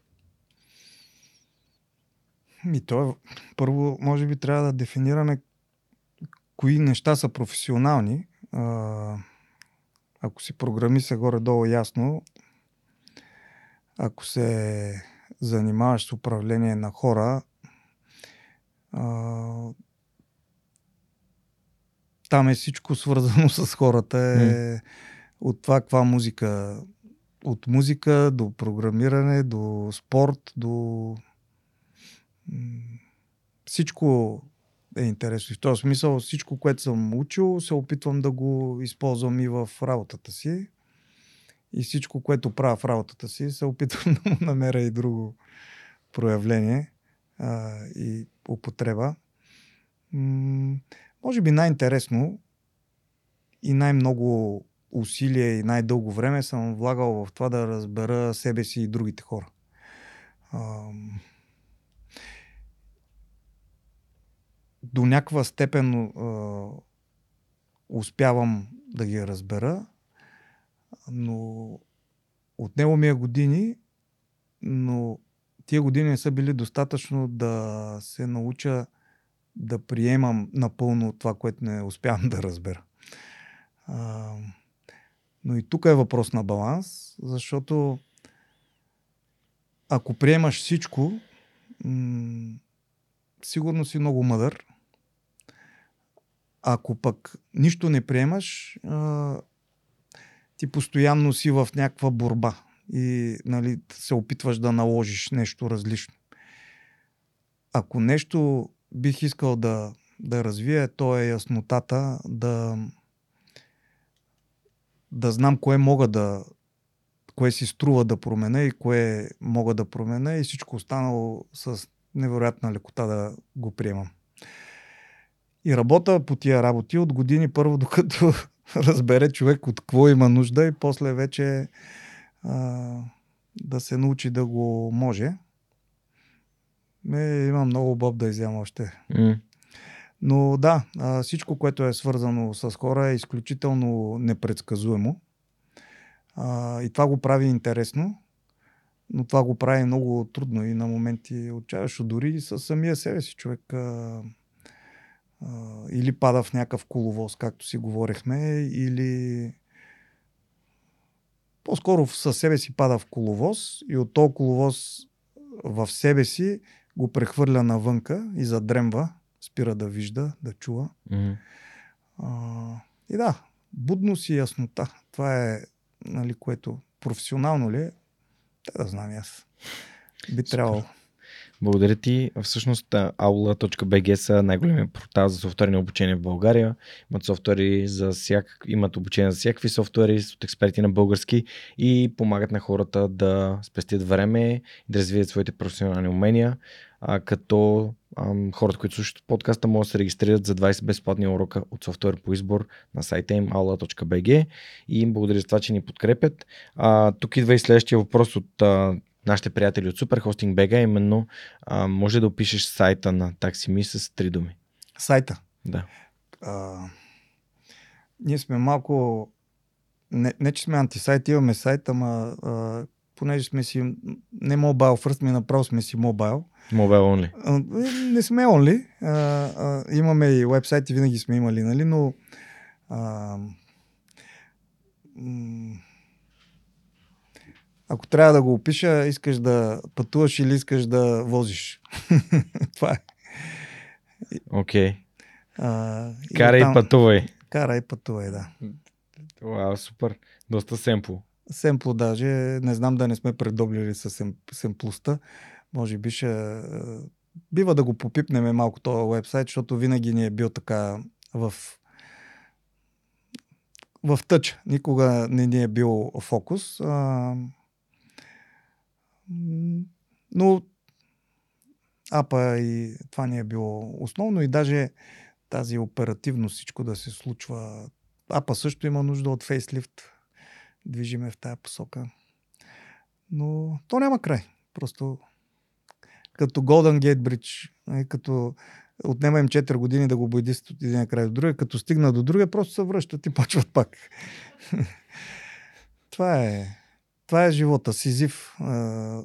Атлас е по по-интересно изглежда от Сизив, ама може би в, в живота сме повече Сизив, Ма отколкото ти Атлас. знаеш ли, че Боби Бъндев, който пък преди два епизода беше тук, имаше татус на едната ръка с един сизив. И аз го гледах и викам, Атлас ли или Сизив? И той ми каза, ми, Иска нещо- да е Атлас, ама е Сизив. че от двата свята. да. Всичко е едно човек. Да, супер. Еми да, те, всъщност нали, Superhosting са партньор, който много, от много давна помага на свръхчовека, още преди да има цялата популярност, всички тези те 300 епизода и много се радвам, че са една от компаниите, които така финансово подкрепят свръхчовека през последните а, вече 6 месеца и съм щастлив, че а, по някакъв начин през бюлетина и през съдържанието тук помагаме на повече хора да разберат колко е важно да бъдат дигитално представени. И вашия сайт е доста, доста готин, защото той адресира две неща. Нали? Искаш да караш или искаш да се возиш. А, така че супер, благодаря ти много. А, ако не сте абонирани за бюлетина на свръх човека, съветвам ви да се абонирате, защото там изпращаме и статии, които си избирам лично от блога на а, Superhosting BG.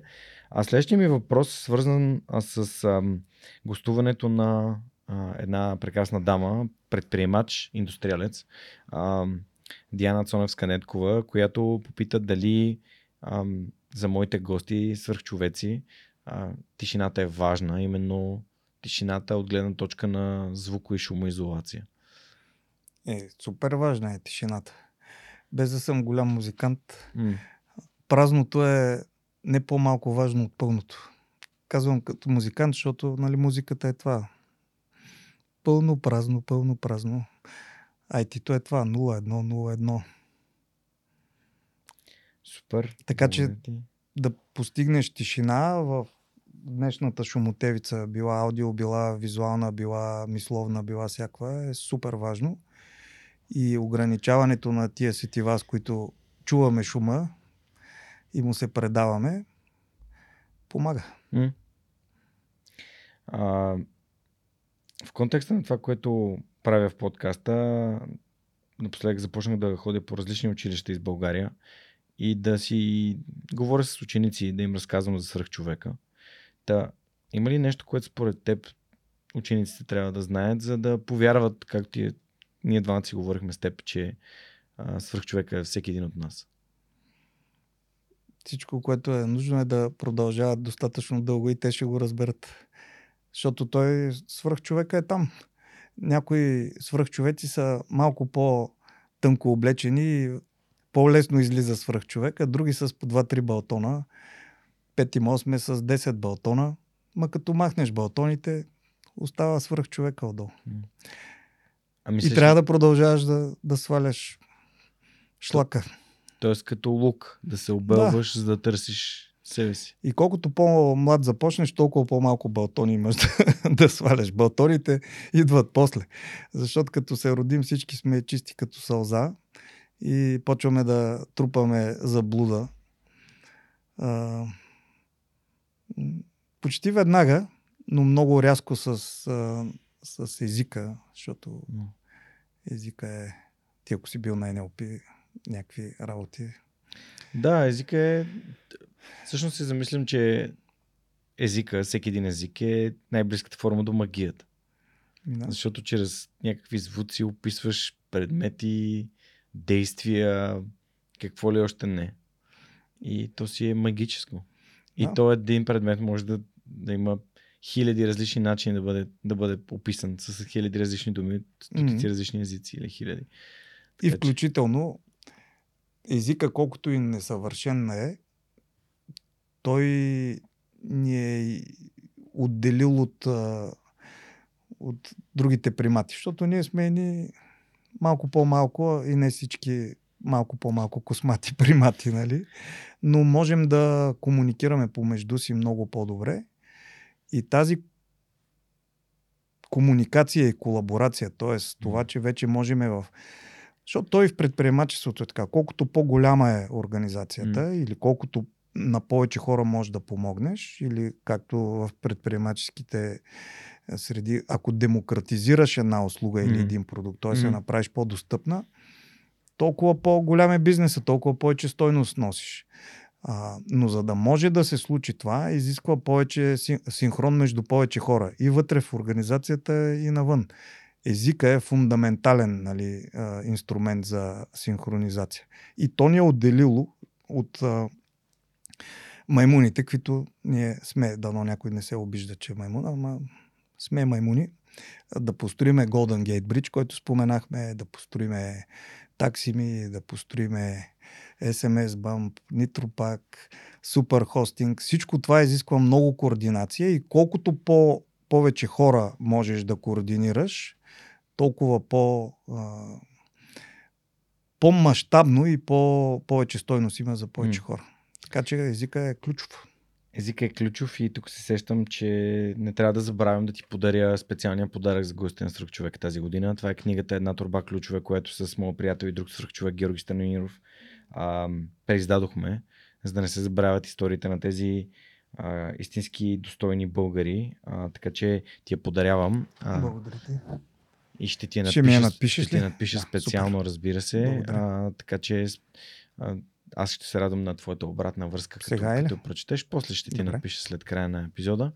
А, да, това е книга, която си заслужава да бъде прочетена. Надявам се а, да ти хареса. Вярвам, че ти хареса. А, и тук се Вярваш или знаеш? Обеден съм, че ти хареса. Okay. Да. А, просто имам такава обратна връзка, че като я подарих на Васко Терзиев, той примерно един месец по-късно ми се обади и каза, искам да поръчам 100 броя. Той има такъв навик да поръчва книги, които намира за стойностни смятам, по че... много бройки и после И после ги дава на други стойностни хора. хора и смятам, че така се прави Супер, промяна. Тук съм си записал да те попитам нещо. А, каза, че нали, един от твоите колеги в Ксерокс е ангелски инвеститор в Таксими. Всъщност ти... Не, той, а, той беше стажант в Ксерокс, преди аз да отида стажант. Okay. Жоро Георгиев. И в интерес на истината, те скоро стартираха с друг мой приятел и той Георги. И двамата са Георги, като тебе. Ребенефит се казва компанията. Okay. Доста интересна в посока бенефит. Окей. Okay. Ребенефит. Супер, ще ги разгледам. А, та всъщност, ам, ти каза ангелски инвеститор? Да, да, той а, Има инвестиция в има компанията. инвестиция, да. Но а, той беше стажант преди аз да, Да, отида като да. стажант и аз останах. Той тръгна в други посоки. А в други посоки. Да. А, знаеш правилото на трите фъта, когато създаваш компания, нали? М, А, от кого да вземеш пари? А, да. Fools, friends, а, friends, fools и какво беше още? А, Family? family, friends, Family, friends and fools. Да. Нали, семейство, приятели, глупаци. Да, ми приемам го за френд, защото той със сигурност е доста умен и ни е Да. помагал много. Как финансирахте компанията? Ти каза, че всички спестения са отишли в предишната компания.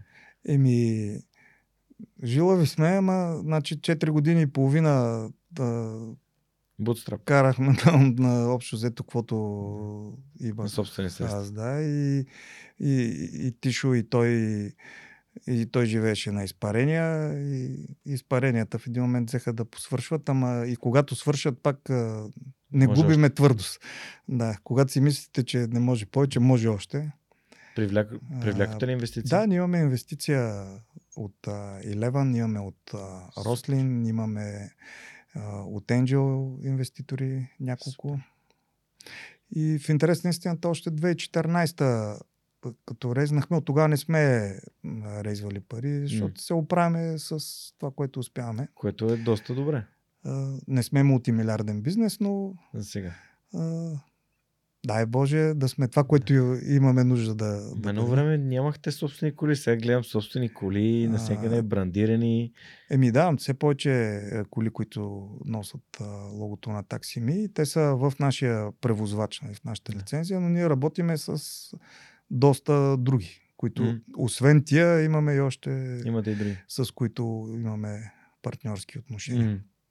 Супер. Еми, това е Добър прекрасно. каварич имаме. Това е, това е прекрасно. Наистина от... Наистина се възхищавам на смелостта да влезете в тази ниша и очевидно, че услугата а, е, е много добра. Аз, не, аз, ви полз... аз ти казах преди малко, че ползвам само вас. Благодаря ти. Даже нямам, всъщност, от приложенията ми за такси, всъщност аз нямам друго приложение, имам само вашето приложение. Имам само самолет. Значи имам една папка Transportation, в която са ми всички Transportation а, приложения. На едната страница имам LOT, Eurowings, Qatar, Ryan, Lufthansa, Wizz Air. На другото имам Airmates, което е едно приложение за онборд куриери. Spark, Hobo, TaxiMe, Uber, ползвах го в Париж оня ден и Addison.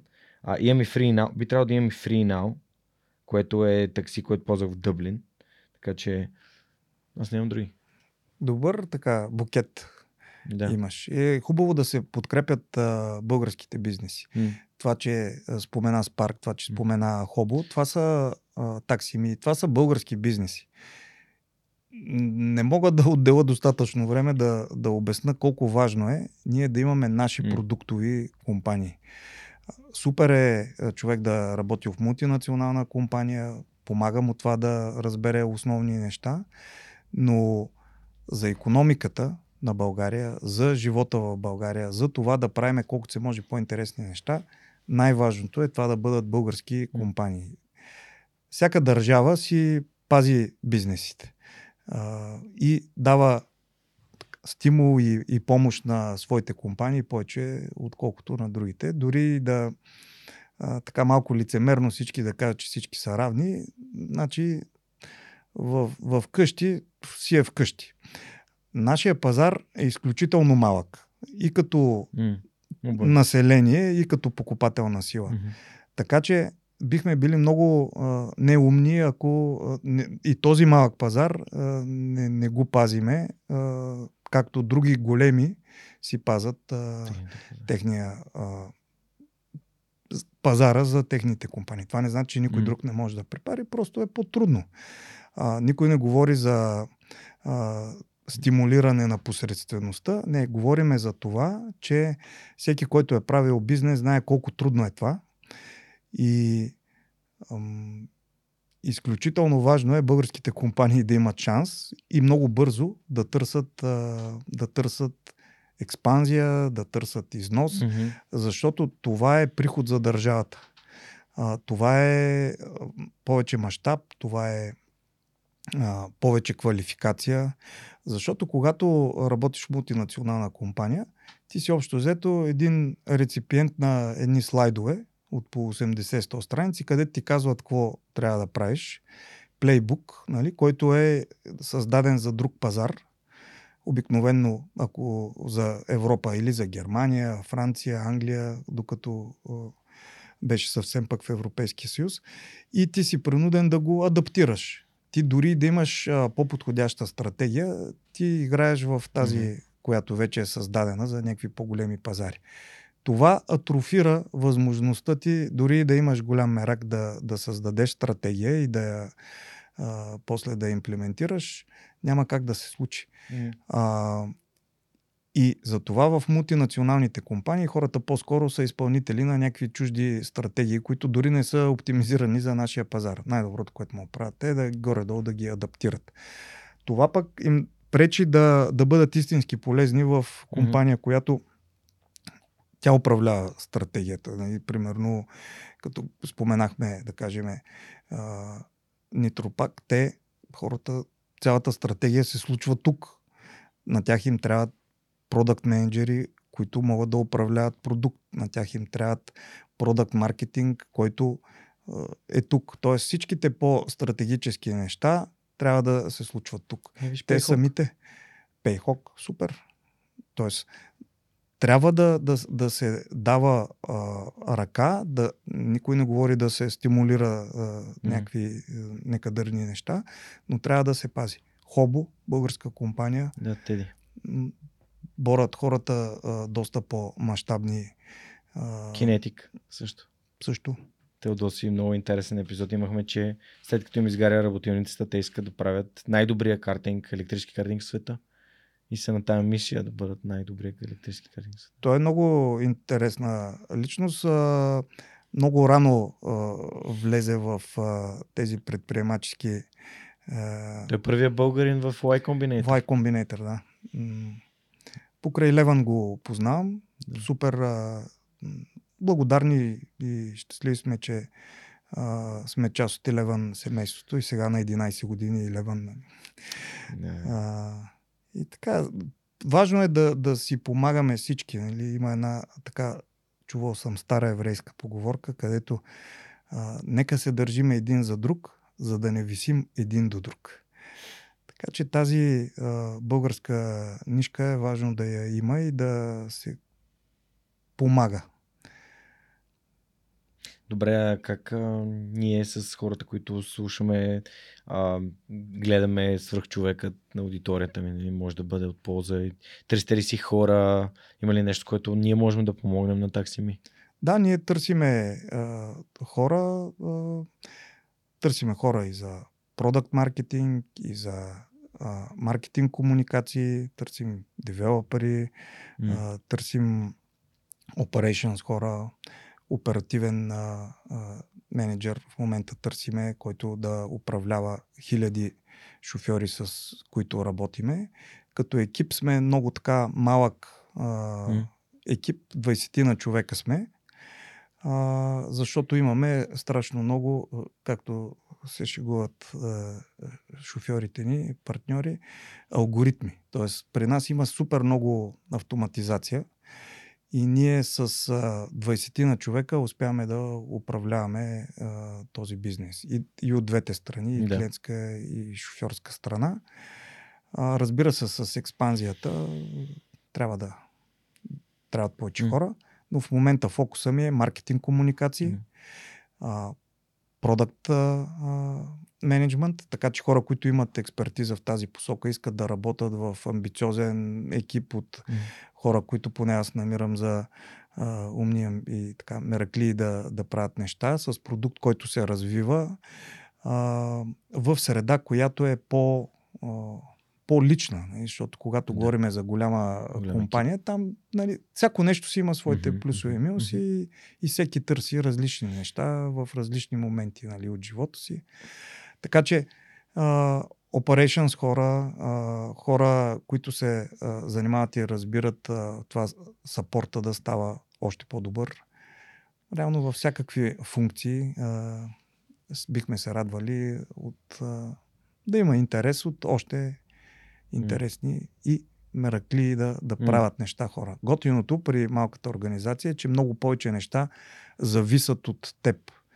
А, тази а, отговорност, как, която ти казах, че в началото ми е какво ме накара да, да отида към предприемачеството. Исках да повече неща да мога да, Да да, да, да правя, да се докосна, да, да ги оформа в така оптимален размер организация, каквото е таксими, имаш все още шанс да, да правиш неща и, и в по-голяма цялост и да а, ги виждаш. И е абсолютно реална услуга, която стотици хиляди хора ползват. Ние вече имаме 1 милион инсталации в а, таксими и хиляди шофьори.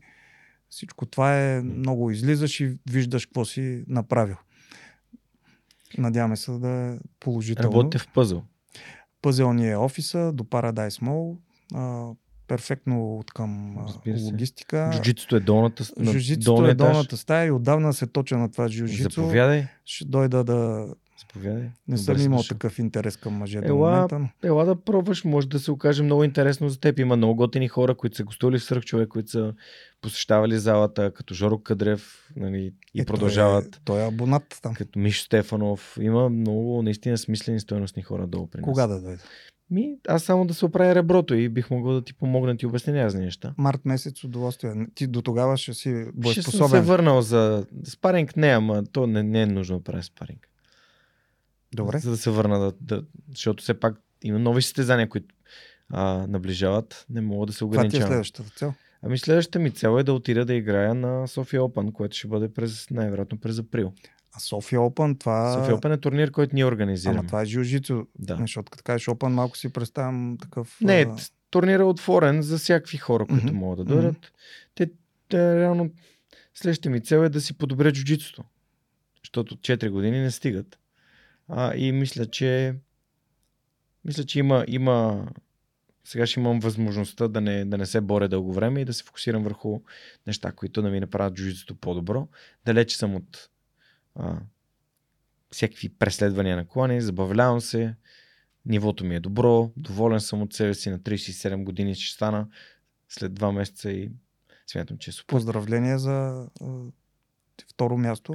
Трето, Трето. на европейското, като съвсем Супер. спокойно можеше да стане и първо. М, Просто защото не виждах как някой в хората с хората, които си бих да е доминиращо по-добър от мен. м, А, загубих си полуфинал просто с а, грешка, която доведе до моята контузия. м. Сам съм, сам съм си виновен. Но това е защо тръгнах да завършвам човека. А, реално тръгнах да го, да го удушавам и не се получи този път. И научих безценни уроци. Ако А. затваря, като в селса, ако се опитваш да клознеш прекалено рано, Прекалено рано опитах да затворя сделката там. Тя си беше спечелена среща за мен и това беше а, грешка. Но да, това щупено ребро и а, болката всяка нощ, когато се въртя, ми напомня защо, какво да направя повече. А, кой, кой успява? този, който не спира, този, който не се Който отказва, Продължава. Който продължава. Така че очакваме реброто като зарасне. Да, да, със сигурност. А, затова казвам, че следващото състезание е важната цел. Като на а, а, господаря на ефира. Един печат. Дум. Обещан. Обещано, да. А, нещо друго бях тръгнал да те питам. А, да, а, като каза хора и сподели за хората от Илеван, а, кои са хората, които теб те вдъхновяват и би искал да чуеш сръх човекът? Хм. Окей, да кажеш някакви хора, които може да са гостували вече, а, не се чувствай притеснен от това, защото са И примерно ти 330 самия епизода. спомена Елвин, не съм го видял да. Елвин от- още не е там, той е поканен от много време, надявам се, че Мгм. скоро ще се съгласи и ще ми гостува. М, Елвин също за мен е много интересен, вдъхновяващ човек, който е дошъл от Албания м. и е останал в България и той е българин по избор, Мгм. така да се каже, като Мгм. Макс Горвиц. Мари А, Иванов. Кой? Мари. Кой е Мари Иванов? Еми, от... а, Окей, ще ви свържа. Мисля, Добре. че ще е интересно. С какво занимава? Еми, той също е предприемач. Офиса им е в Пъзел. Коя е? Метрило. Метрил. Окей, не, Да. не го познавам. Да, супер. Някой друг? Ми, ще трябва да помисля малко. А, ма, Ако се ще, присетиш. знак. Идеята е, че нали, хората като теб се вдъхновяват от други, други свръхчовеци. М, Това е много готин начин да намирам нови гости в подкаста. Аз естествено Мгм. имам един списък от поне 50 човека с тази година. Мгм. Сега някои от тях ще гостуват, други от тях сигурно няма да могат, но Мгм. а, такъв, е, такъв е пътят. А, добре, говорихме си за книгите. Ти вече ги спомена. Нещо, ако искаш да добавиш. Крум, от, Крум от Мелан. Крум от Мелан звучи интересно, да, защо не? Мгм. Жоро Георгиев, който ти казах. Жоро Георгиев, аз познавам един друг Жоро Георгиев, също от LBG. Той от Скапто. С капто. Него викал ли си го? Е, разбира се, с него сме Супер. правили епизод. Не Сега чакам за Ангел. С него ще го гледам. Да, епизода с, Да. а, трябва да запиша епизод с Ангел, защото с Жоро записахме преди, може би, 3-4 години. Мгм. И сега е, може би, добър момент да запишем и с Ангел. Мгм. Защото той пък има и други странични неща, които прави. Мгм. Те в началото бяха трима, а, сега си говорим нещо с Наско, който беше третия човек в Скапто. Мгм. Сега те, той отдавна не е там, Мгм. нали, беше, имаше корпоративна кариера добра. И си говорихме нещо за маркетинг, комуникации, да ни помага. М, Да. К- като сме казали да, да ви помага, аз съм идвал на, на, на такъв тип а, job fair за стартъпи в Beta House М. а, и съм си говорил с хората от такси ми, а, но така са ни се разминали пътищата, както и с школа. Така се разминаха пътищата едно време.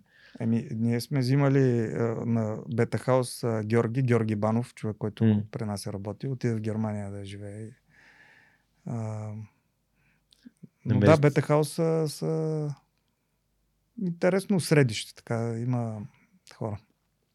Супер, добре. А ти нещо за финал искаш ли да спо- споделиш, да попиташ или ако нещо идва на ум, просто...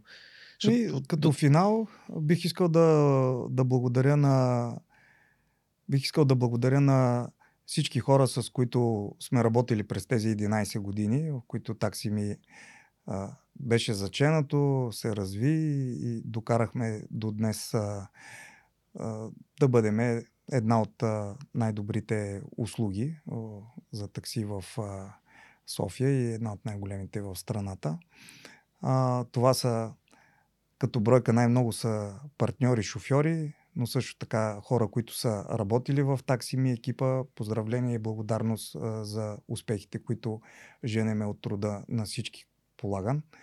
А, също така нашите инвеститори от Eleven, от Рослин а, и Angel инвеститорите. А, също така адвайзери, които са ни а, съветвали през а, а, годините и всякакви хора, които бих нарекал приятели, са ни помагали, дори и да не са били в а, формални отношения с нас. Благодаря ви. И каня а, хора, които искат да се присъединят към екипа или смятат, че с нещо могат да ни бъдат а, полезни, да се а, свържат с нас. Търсиме хора в... А, искам в момента да подобриме продукт менеджмента, маркетинг комуникациите, още по-добър operations, senior човек търсиме в operations. И а, за мен ще е удоволствие всеки, който а, ако не владее, а, то поне се старае да бъде по-добър в двете неща, които а, споменах в началото. Това е да намира общото, когато види нещо ново, да намери общото с нещата, които познава. И също така, когато дълго време е гледал нещо, а, да не е закърнял погледа му, а да има възможността и желанието да го погледне с нов, нов като нов поглед за първи път видяно. Та, добре дошли са всички, които се стремат към широк поглед и разкрепостеност. Супер, благодаря ти. А, много често съм си мислил как а, самите шофьори на таксите дълго време м, шофират през деня, имат нужда от добра компания и съм се чудил как бих могъл да, да им да вляза в техния свят с подкаста и да може би да им правя компания, докато, докато пътуват през деня. Тези, които разбира се имат нужда от това, защото повечето слушат радио, тъй като нямат тази повторяемост, но това би ми било интересно. Ти какво мислиш? Дали ам, свърх човека би могъл да влезе като, като фон в, в, в такситата? Ами, трудно мога да ти обещая, нали? А... Не, просто ми е интересно мнението ти. Но м- според мен би било трудно разговор, който е дълъг. А, средното пътуване, ако гледаме от Мгм. клиентска гледна точка е 13, 14, 15 минути. Mm-hmm. Разбира се, има пътувания, нали, човек взима от летището, отива на Банско, нали, а, но обичайното пътуване е 13, 14, 15 минути. А, и а, ако си изпуснал разговора, малко не знам доколко би било интересно. Другото, което си задам като въпрос, доколко това, което си говориме тук, би било интересно за широкия а, слушател. Mm. Най-вероятно а, има неща, които биха били интересни, но предвид фокуса, че повече за предприемачество, повече за а, така задълбоченост, м- ще помисля yeah. и ще се радвам да, ми... да, да търсиме. А, а, при всички случаи, а, сега една голяма аудитория от а, хиляди хора, можем да отвориме врата към нея, която е а, таксиметрови шофьори, партньори mm. на таксими. Mm. Когато а, успява човек, винаги се намира някой, който да, да каже, абе този е еди какъв си. А, много силно впечатление ми направи, когато един таксиметров шофьор идва да се запише в такси ми, някъде си, нали? И аз му казвам, а, как, защо дойде? Ми да чух за вас. Викам, а, супер, нали? А, какво чу? Сигурно а, чух най-различни неща. И това, че има и критики, означава, че правите нещо правилно. а, аудиторията на, на шофьорите е много критична. А, можеш, а, ако имаш желание да се развиваш в това да понасяш критика, може да дойдеш с мене а, на среща с а, шофьорите, а, които правиме от време на време. Изключително много съм научил. Не съм стигнал кой знае къде в, а, вероятно, тая толерантност. А, но съм научил много от това да а, а, получавам критика и да продължавам, ако тази критика не е основателна. Mm-hmm. Благодарение на много шофьори, които а, сме не допуснали до таксими или сме изгонили от таксими, защото не са покривали а, очакванията ни за, mm-hmm. за качество на услугата. Супер. Така че... Специален поздрав аз искам да отправя тук към а, моя приятел и слушател на подкаста Людмил, който кара камион и каза, че а, буквално им беше написал миналата седмица едно съобщение, че 24-7 пътува в компанията на свръхчовеци и това беше наистина ми стопли душата. Е, много е яко. А, така че поздрави където и да се намира из Европа в момента. Специални поздрави на хората, които карат камиони, специално на Людмил. Между другото, минават ми мисли за някои шофьори, които евентуално може би биха били интересни, ама си струва да... Те имат готини истории. Някои от тях имат наистина много интересни истории, някои от тях са много добри разказвачи. Така е. Супер интересни а, mm. хора има между таксиметровите шофьори. И много стойностни хора. Абсолютно убеден съм. Както казах, е един от най-добрите ми приятели, човек на когото аз съм кръстник на неговото дете. Той беше таксиметров шофьор, докато беше студент. А, Румен, специални поздрави на него. А, последният ми въпрос винаги гледам да затворя с него е как да направим България според теб, Христо, едно по-добро място. Едно по-щастливо място също така. Ами, в началото, като започнахме така да добиваме популярност и баз, базираното, базирането на ранкинг за това кой ще да. получи работата сред шофьорите, в коментар във Facebook пост някой беше написал модела на таксими за подбиране на най-добрия шофьор наблизо трябва да се използва в парламент. Сега малко ми прозвуча така, нали, как да кажа, една идея популистко, но действително всички ще живеем по-добре, ако се стимулира меритокрацията. Т.е. този, който допринася, той да получава повече. Като, както казах, трябва да се балансира и това, защото може да се окаже в един момент, че натежава един тежък така дисбаланс, нали, и започва да се унищожава другото. Mm-hmm. Но определено в България има нужда повече подкрепа за хората, които правят добри неща. И, и всички заедно да ги подкрепяме, а не както се казва във Вица, казана с българи в Ада, никой не го пази, защото те сами се дърпат да. обратно в казана. И така, радостното е, че има много добри примери. Ти спомена Payhawk, споменахме Telerik, споменахме Fight, а, SMS, SMS Bound. Fight. Вече спокойно мога да кажа, а, една тетрадка може да изпише човек с имена. And counting идват още, което е супер, защото тези фаундъри, които го създават това, те продължават. Ето ги а, а, от SMS BAM минават на, нали, на Нитропак. А, този е създал едно, решава с друг да създаде друго. Тази екосистема, за която и Леван преди 10 на години и Лончка започнаха да се борят, а, тя е супер важна среда. На Брус Липтън книгата, както казахме. Средата е важна. Да, сигурно има значение в какво семейство си се родил, но има огромно значение с какви хора другаруваш. С какви хора имаш възможност да другаруваш. И всичките тия хора, които споменават, и не само които спонсорират, но и които правят неща Да. в България, трябва да ги сочиме с пръст, с радост и да се гордееме, че имаме възможност а, да сме българи и да се радваме, че са ни на една ръка разстояние, нали? защото колкото и заети да са, има допир с тях и те са много полезни. Абсолютно съм съгласен. Благодаря ти, Христо. Уважаеми приятели, на гости ни беше Христо Чернев, съосновател на TaxiMe.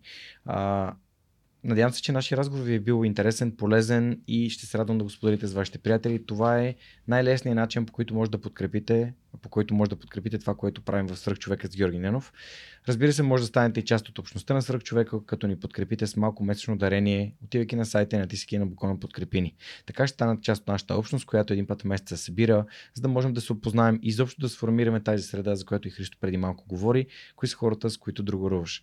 Това беше всичко от нас за тази седмица. Благодарим ви, че бяхте с нас. Знаете, свръх човекът с Георги Ненов, историите, които вдъхновяват всяка, всеки вторник в любимата ви платформа за слушане и гледане на подкасти. Чао и до следващата седмица.